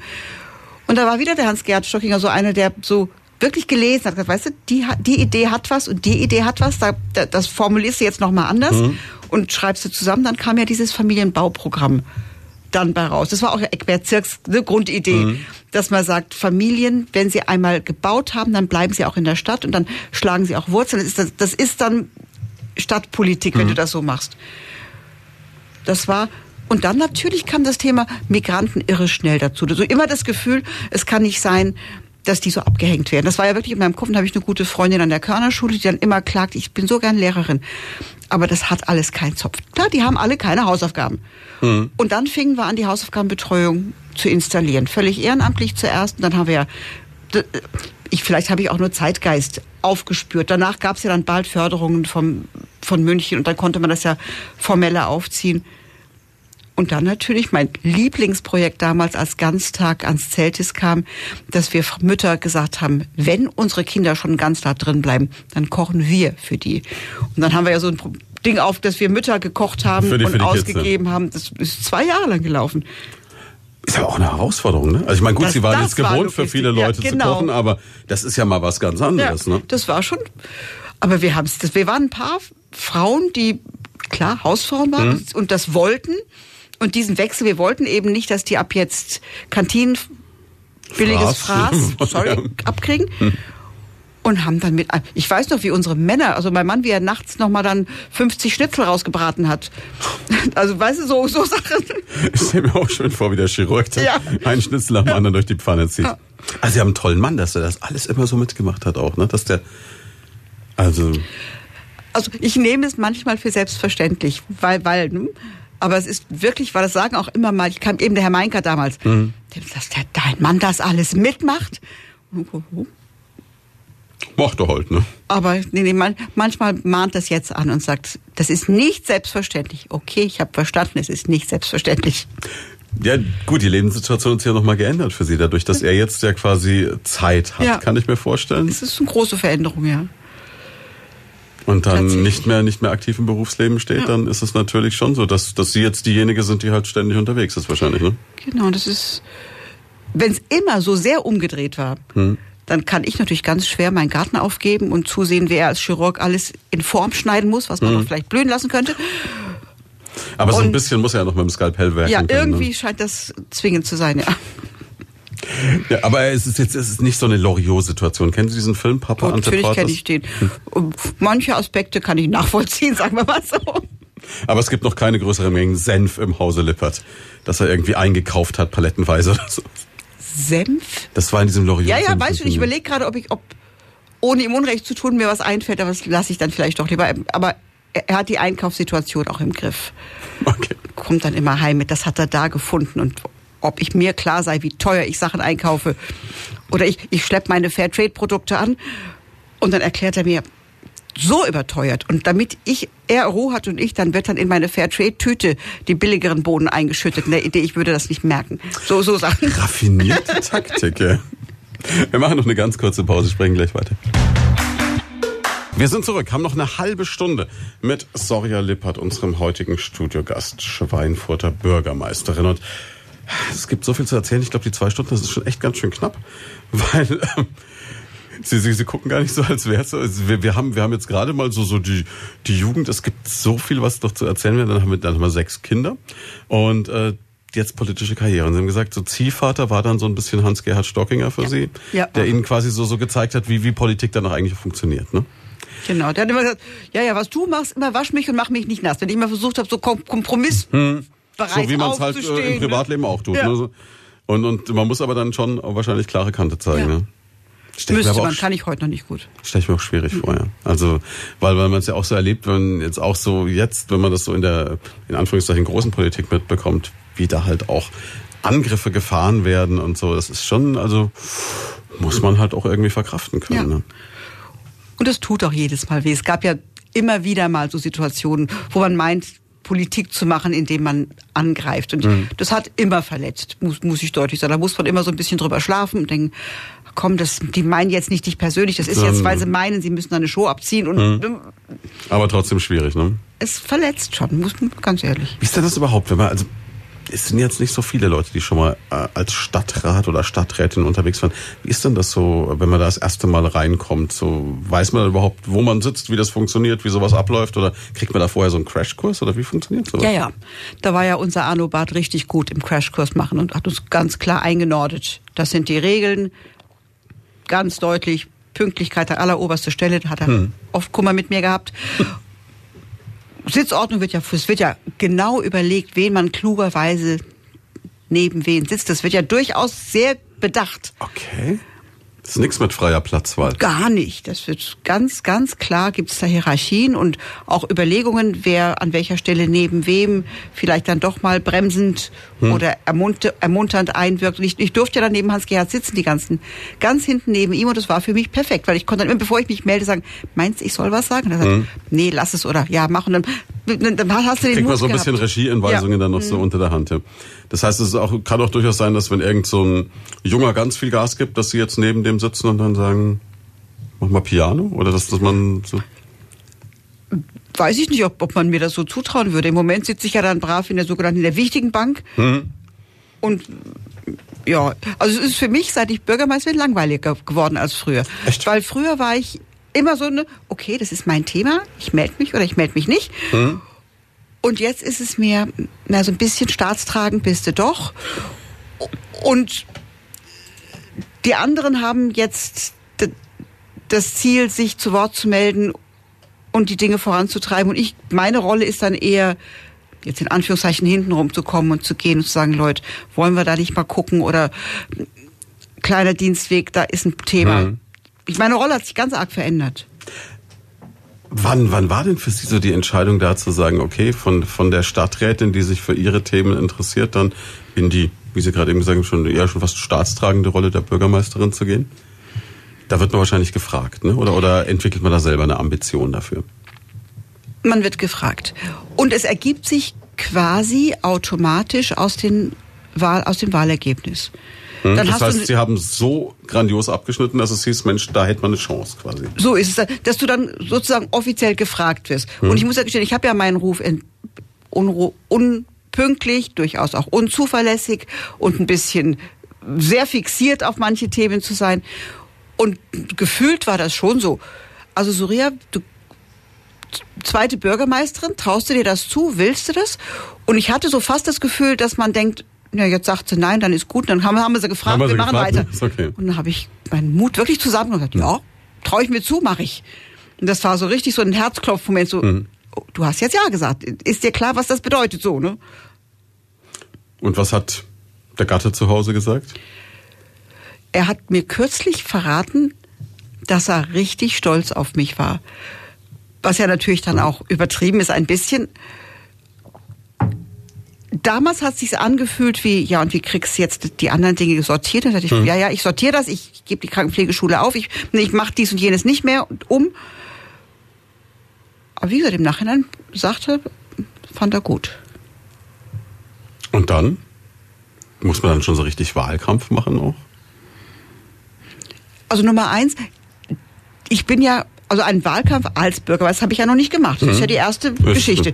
Wir, wir haben, ich habe eigentlich immer ganz gern Wahlkampf gemacht, muss ich mhm. ehrlich sagen. Okay. Wir hatten früher so bei, bei Stockingers auf dem Sofa. Man mhm. saß dann vorher zusammen und macht sich eine Strategie und überlegt sich, welche, in was waren wir gut, was erzählen wir den Bürgern mhm. und wo sehen wir, dass die Bürger Fragestellungen haben, auf die wir versuchen, uns zu überlegen. Zu reagieren, ja. Für die Zukunft würden wir das und das anbieten.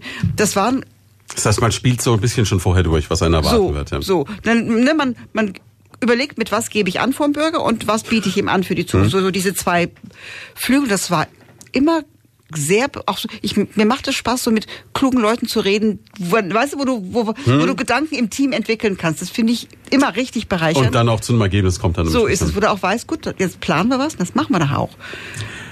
Was ich mir so schwierig vorstelle, ist, dass man ja auch, aber durchaus selbstbewusst dann auch so, so die eigenen Stärken betonen muss und sich auch so selber quasi auf die, verbal auf die Schulter klopfen muss und das haben wir alles schon erreicht, das machen wir super, deswegen sind wir klasse. Ist das einfach oder ist das schwierig? Ich stelle mir das immer schwierig vor. Ich sag mal, das ist ganz einfach im Dialog. Wenn du an dem Wahlkampfstand stehst, das ist ja so das, mhm. das Ding dann, ne? Und dann kommen die Leute und, und schimpfen. Mhm. Und dann packst du halt aus, nee, stopp, so ist es doch gar nicht. Und wir haben doch das und das gemacht. Und überlegen Sie doch mal, was wäre, wenn wir das und das nicht gemacht hätten. Das Reagieren ist einfach. Ist ganz einfach. Schwieriger wird es natürlich, wenn du die Zukunft projizierst mhm. und die Bürger dann hohe Erwartungen haben. Es war wieder gestern so ein Thema, der Bürger war bei mir am Stand vor vielen Jahren, hat geflucht, dass alle unsere jungen Leute im Ausland studieren müssen, weil es hier keine Studienplätze gibt. Und der wählt die nicht mehr und so kann doch gar nicht sein. Hast du recht, sehe ich auch so, haben mhm. ein Thema und habe das dann immer wieder vorgetragen in den Gremien. Klar, das ist ja dann, du bist ja dann auch so ein Netzwerk zu drüber. Mhm. da ist ein Thema. Und jetzt passiert ja ein bisschen was. Jetzt werden ja irgendwo Studienplätze aufgemacht. Dann, wenn du sagst, jetzt, ja, jetzt brauche ich es nicht, aber jetzt sind unsere Kinder mit ihrem teuren Studium in, in Slowakei und Ungarn wo immer fertig. Mhm. Aber dass du dann ver- versuchst zu vermitteln, ja, du hast schon recht, aber Aber es ist trotzdem Demokratie was geschehen. ist ja. so, dass es einfach dauern wird, dass wir einfach sagen müssen, wir machen Dinge nicht zwingend sofort für uns, sondern eigentlich erst für die für die nächste. Auch Kindergarten ist jetzt weit offen, habe ich nicht mehr erlebt. Was ist das? Das ist halt so. Aber dafür, dafür gesorgt, dass es jetzt so ist. So ist es. Und das, wird muss wieder- man den Bürgern auch vermitteln, dass Demokratie langsam ist. Und das ist ja richtig so, weil dann hast du ja Zeit, alle, alle Aspekte abzuklopfen und fünf Meinungen zu hören und auch, auch zu gewichten. Na, Also es ist ein bisschen so, wie wenn man sagt, ähm, vielleicht hinkt der Vergleich, aber wenn früher ein Baumeister gesagt hat, er beginnt einen Dombau, der wird das Ende auch nicht mehr erlebt haben, aber er wusste, er hat die Grundmauer gelegt, dass es dieses Gebäude überhaupt jemals geben wird, so ungefähr. Ja, und dass das ein Charme von Demokratie ist, das, wie, wie beim Dom, das, was am Ende bei rumkommt, dann hoffentlich wohl durchdacht ist und auch für, für, für länger hält. Also ich habe eine harte Hand, ne, unseren Orban, der, ich mache das, weil das heute für mich super ist, nicht fertig durchdacht und ich vermute in Was fünf am Ende Jahren dabei rauskommt, ja. oder in zehn Jahren wird man sagen, mein Gott, musste das sein? Ja, und dann Bürgermeisterin. Ist das dann erstmal so, also fühlt man sich dann auch so in dem Moment, wie, wie ist denn dieser Moment, wenn man, wenn man dann so die, die Stimmen ausgezählt wird und man weiß, Mensch, es hat sich gelohnt, es hat geklappt, jetzt bin ich Bürgermeisterin. Wie soll ich das benennen? Irre aufregend. Hm. Auch, auch wirklich so daherkommt, wo ich herkomme mit dem Weg, denn, boah, und jetzt bist du in Schweinfurt. Diese, diese, dieses ganze Leben wird dann So, nochmal in der Rückschau betrachtet. guckst und- dann immer so das Gefühl, was wäre mein Schwiegervater stolz auf mich. Weißt du, solche, Mhm. solche, solche Dinge, wo du das Gefühl hast, okay, jetzt hast du die Chance, vielleicht wirklich eine Stimme zu haben.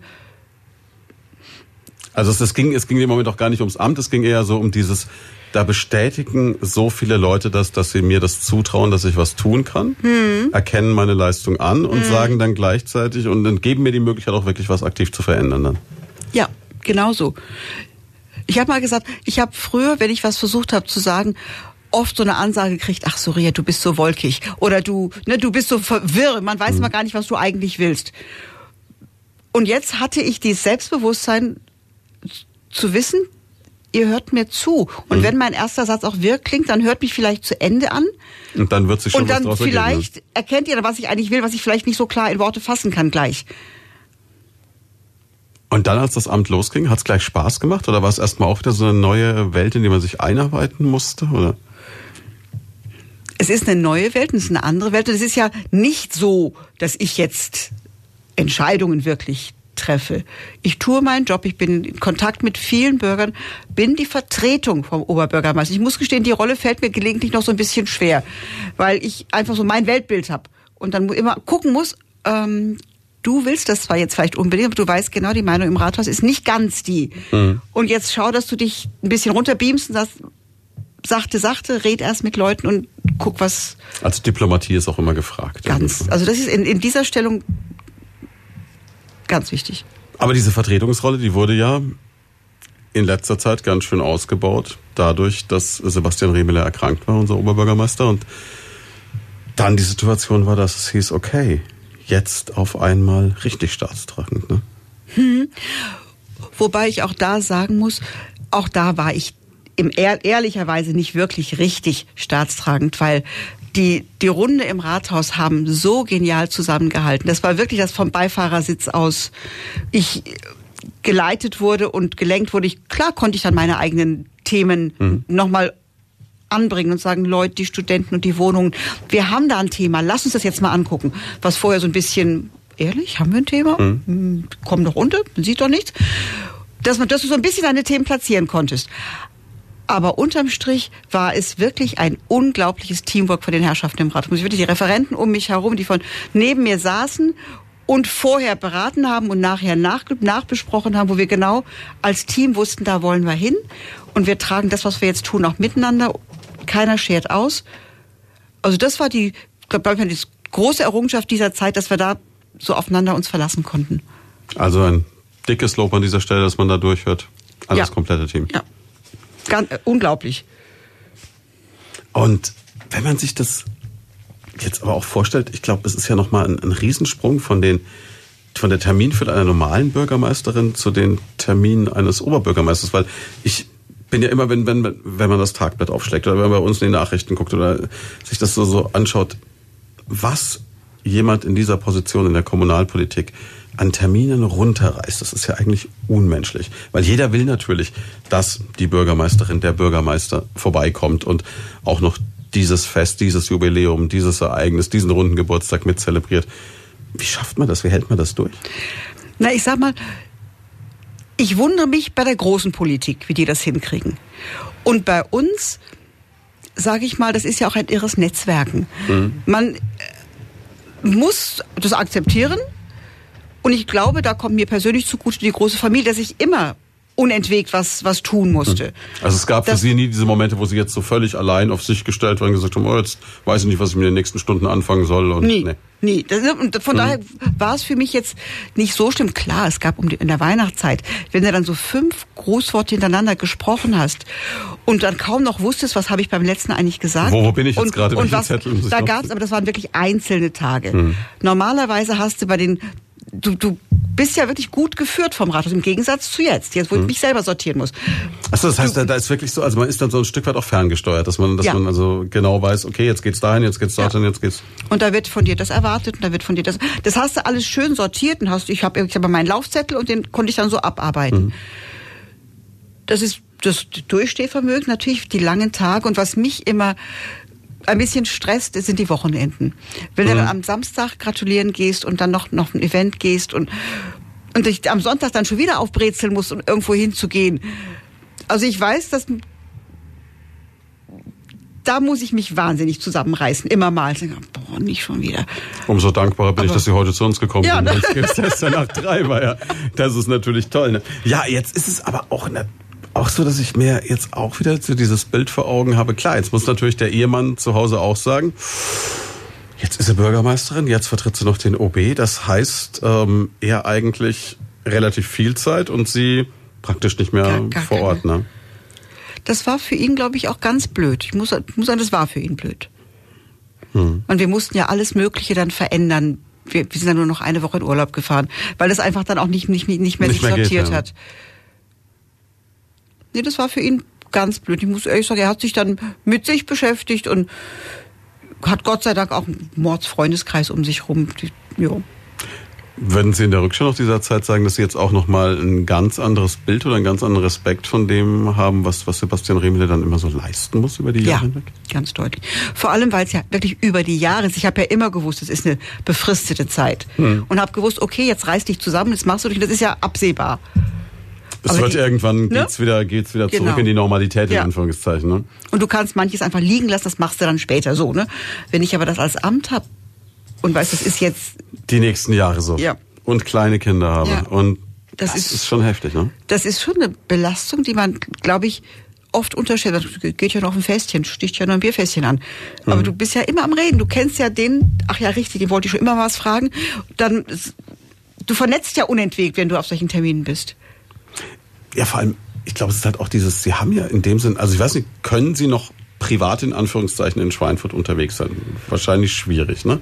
Also ich habe einen Freund, der ist Bürgermeister und der sagt immer, wenn es ums Brötchen holen am Samstag geht, dann schickt er seine Frau, weil wenn er geht, dauert es vier Stunden.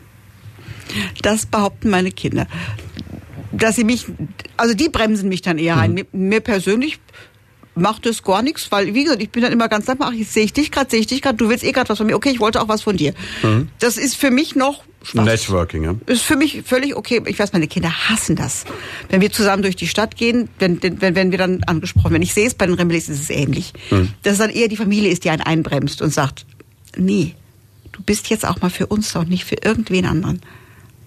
Was ja auch wichtig ist. Ja, natürlich muss, darf man, das darf man nicht, darf man nicht schleifen lassen, weil das ist ein hoher, ein zu hoher Preis für alles, was man tut. Aber Sie haben insgesamt, dass das vermitteln Sie mir das Gefühl, so einfach auch Spaß an Menschen, an Kommunikation, oder? Ja. Also das ist schon so. Immer so die, mehr. Weißt du, ich war früher ein unheimlich ne, zurückgezogenes, mhm. schüchternes. Kind und bin Profi, die im, im genau, Bett gelernt hat. Genau. Und die ne, und auf einmal ist wie was aufgegangen und ich mhm. traue mich jetzt was, was ich mein halbes Leben nicht getraut habe. Spaß.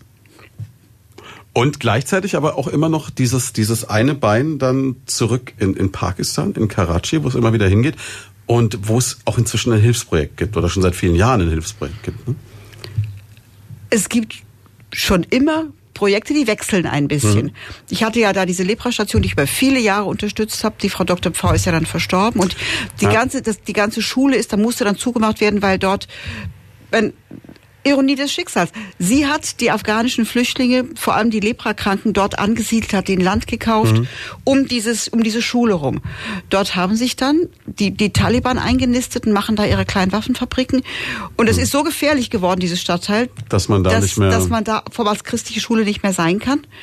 Und die haben sie zugemacht. Ich bin im Moment so ein bisschen am überlegen. Ich habe dann andere Leute kennengelernt, wieder spannenderweise über, über Rotary Connections, mhm. die dort Krankenhäuser bauen, die dort ganz spannend auch die Dörfer so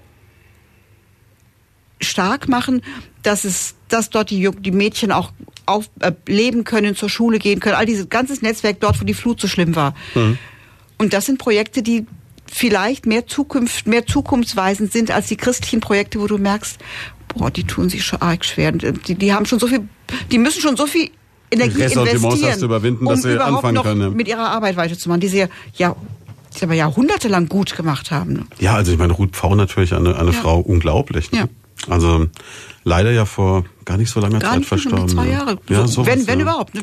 Ja, ich hatte vor kurzem eine, eine, Journalistin hier in der Sendung zu Gast, die sie gut kannte, begleitet hat und die auch äh, in der Pressearbeit arbeitet für äh, den DAHW und Ach, äh, ja, das, die Österreicherin, ne? Ähm, Sabine heißt sie ja. Ludwig und das ist ja. aus Würzburg und sehr, sehr interessant und, und das eben auch so beschrieben hat, auch die Arbeit da vor Ort, das, was da geschieht und die Zustände und das ist also schon eine Herausforderung natürlich. Ja. ja.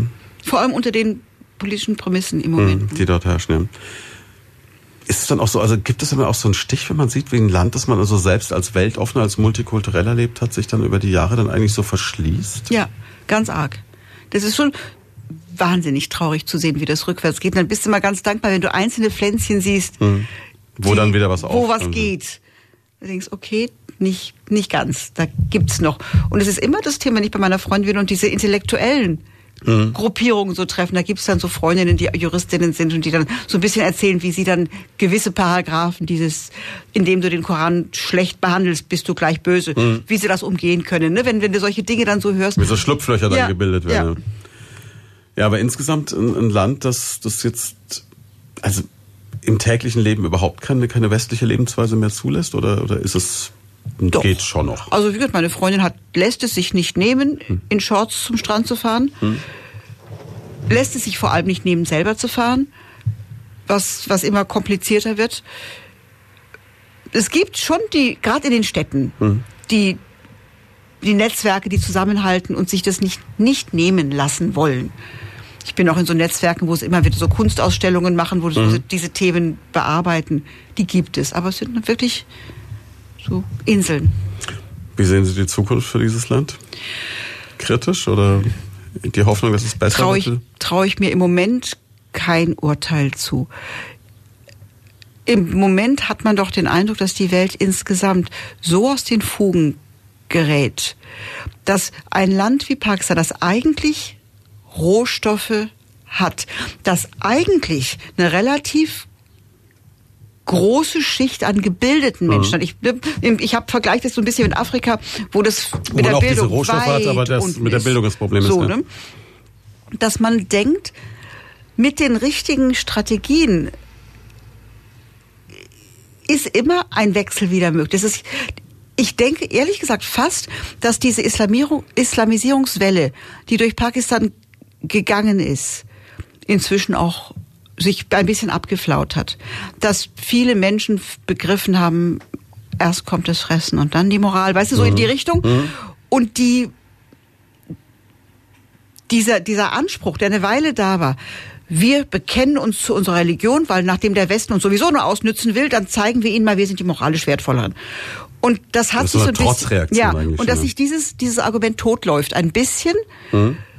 Und es gibt ja jetzt auch einen Ministerpräsidenten, der sehr wirtschaftsnah ist und Pakistan ist ja wirtschaftlich sind die Zahlen wohl ziemlich gut. Mhm. Und wenn wieder ne, eine wirtschaftlichen Stärkung, vielleicht eine Bildungsstärkung, weg von diesen furchtbaren Is Islamschulen und diesen Madrasas hin zu normalen weltlichen Schulen.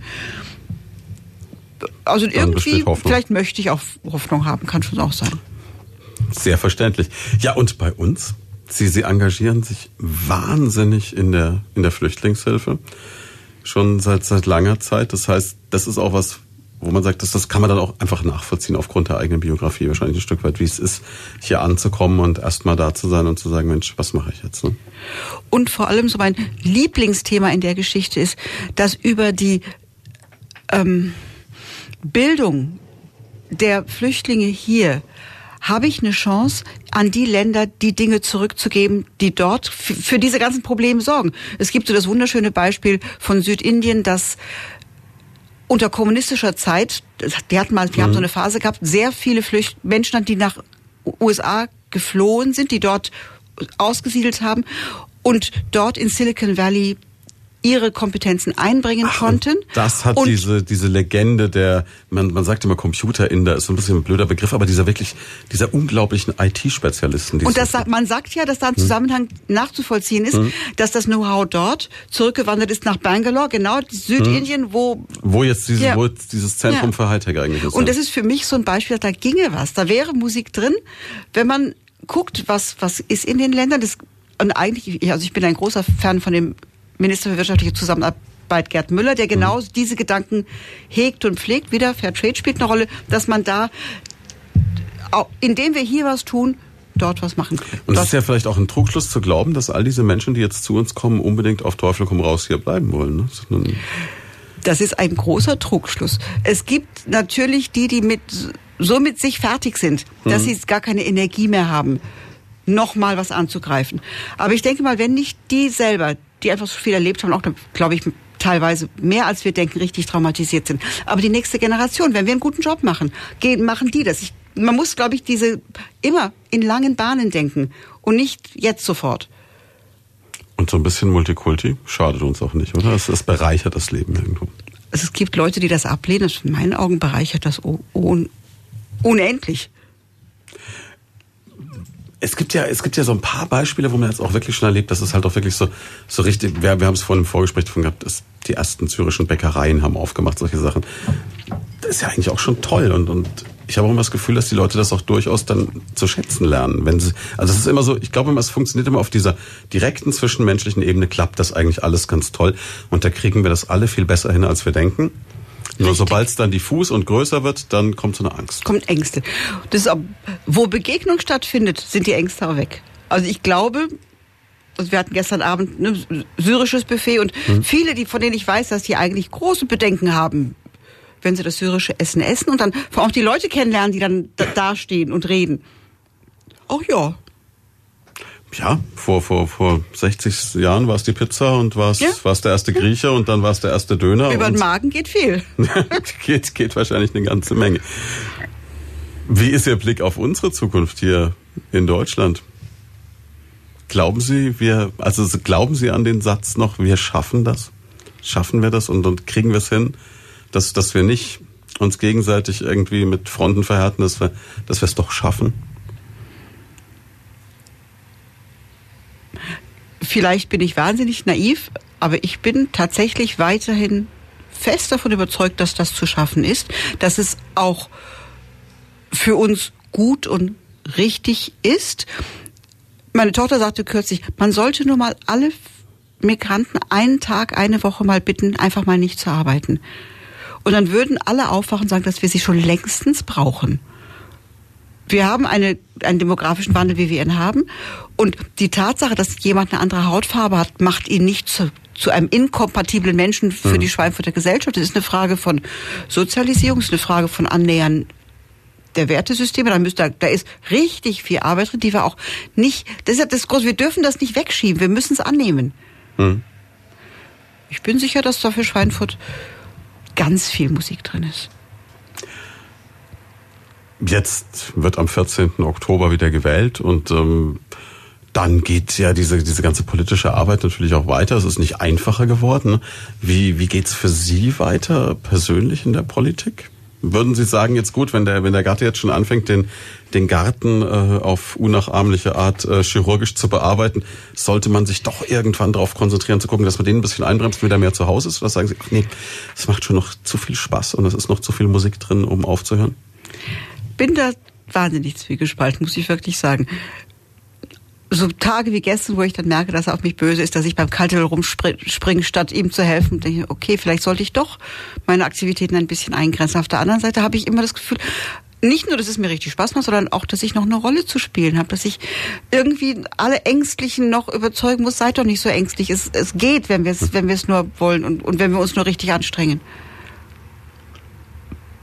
Also das war eher ein Plädoyer für Sie machen weiter. Hm. Der, der Gatte sitzt jetzt zu Hause am, am Radio und denkt ja. so, was sagt sie jetzt? nee, nee, ich hab, wir sprechen natürlich drüber, hm. ist ja klar, und wiegen ab und eigentlich rät er mir dazu weiter zu machen, du wirst das Haus sowieso nicht aushalten. Aber schauen, schauen wir mal. Hat es was damit zu tun, wenn das, wenn, wenn die ersten Enkelkinder eintrudeln würden? Wäre das so ein, so ein Punkt, wo es dann. Natürlich. Wenn, wenn Enkelkinder eintrudeln und ich spüre, dass die mich brauchen. Mhm. Weil die, es sind ja sechs Kinder. Also mal ein Enkelkind, das wuppt man auch irgendwie mit. Aber wenn es mehrere würden, wäre ganz klar, wo meine Priorität liegt. Wenn, vor allem, wenn sie mich brauchen. Wenn es heißt, die Option wäre viel zu früh wieder in, in Krippen oder so, nee, nee, dann bin ich schon da. Dann Wobei, weiß ich da schon. kann was auf Sie zukommen. Haben Sie mal durchgerechnet, was passiert, wenn jedes Ihrer Kinder sich entschließt, eine Familie in ähnlicher Größe, wie Sie es selber gemacht haben, zu gründen? Nein, habe ich nie, weil die Kinder ja unterschiedlich gestrickt sind und die ganz Große hat schon zu, leider zu häufig geäußert. Sie hat schon so viele Geschwister großziehen müssen, sie hat da überhaupt keinen Bedarf. Sie ist da versorgt ja. Okay. Aber, aber die Hoffnung bleibt nach wie natürlich. vor auf. Ja, natürlich. Vielen, vielen Dank, dass Sie bei uns waren. Das war ein tolles, vor allem vielen, vielen Dank nach so einer kurzen Nacht. Ja. Und, und ich habe Sie jetzt auch noch, weil das Gespräch so faszinierend war, ich habe Ihnen fast keine Musik gegönnt. Also, es war sehr kommunikativ, aber das können Sie auch richtig gut. War, war richtig toll. Vielen, vielen Dank dafür. Wie geht's für Sie heute noch weiter? Ich ahne Gläser spülen. Ach du meine Güte. Von, äh, vielleicht, die Kinder sind ja, zwei Kinder sind ja extra angereist zum Helfen. Vielleicht lassen sie mir noch was übrig. Schauen wir mal. Vielleicht haben die aber auch diese Kombination genutzt, was viele Leute gern machen, dass man so ein paar Hausarbeiten erledigen kann und dabei Radio hören kann. Das wäre die perfekte Kombi gewesen. Ja, ich wenn ahne, jetzt, dass es so war. Wenn jetzt das, ja. das Hause Lippert komplett äh, quasi glänzt und Sie sagen können, jetzt mal relaxen. Aber politische Termine heute keine mehr. Doch, gut, dass Sie mich erinnern. Sehen Sie? Da war noch was? Gartenstadt ist heute, ne? Kir Kirchweih Gartenstadt ist heute. Ja. Tatsächlich, ja. Sehen Sie, das ist... So viel zum Thema ja. Freizeit.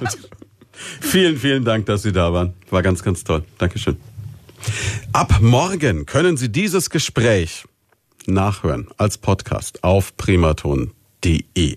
Jetzt gibt's ganz kurz das Wetter und dann gibt's Jens Hübner mit sechs Stunden Musik, das totale Kontrastprogramm zu dem, was Sie gerade eben erlebt haben. Dann gibt's den Kultsonntag.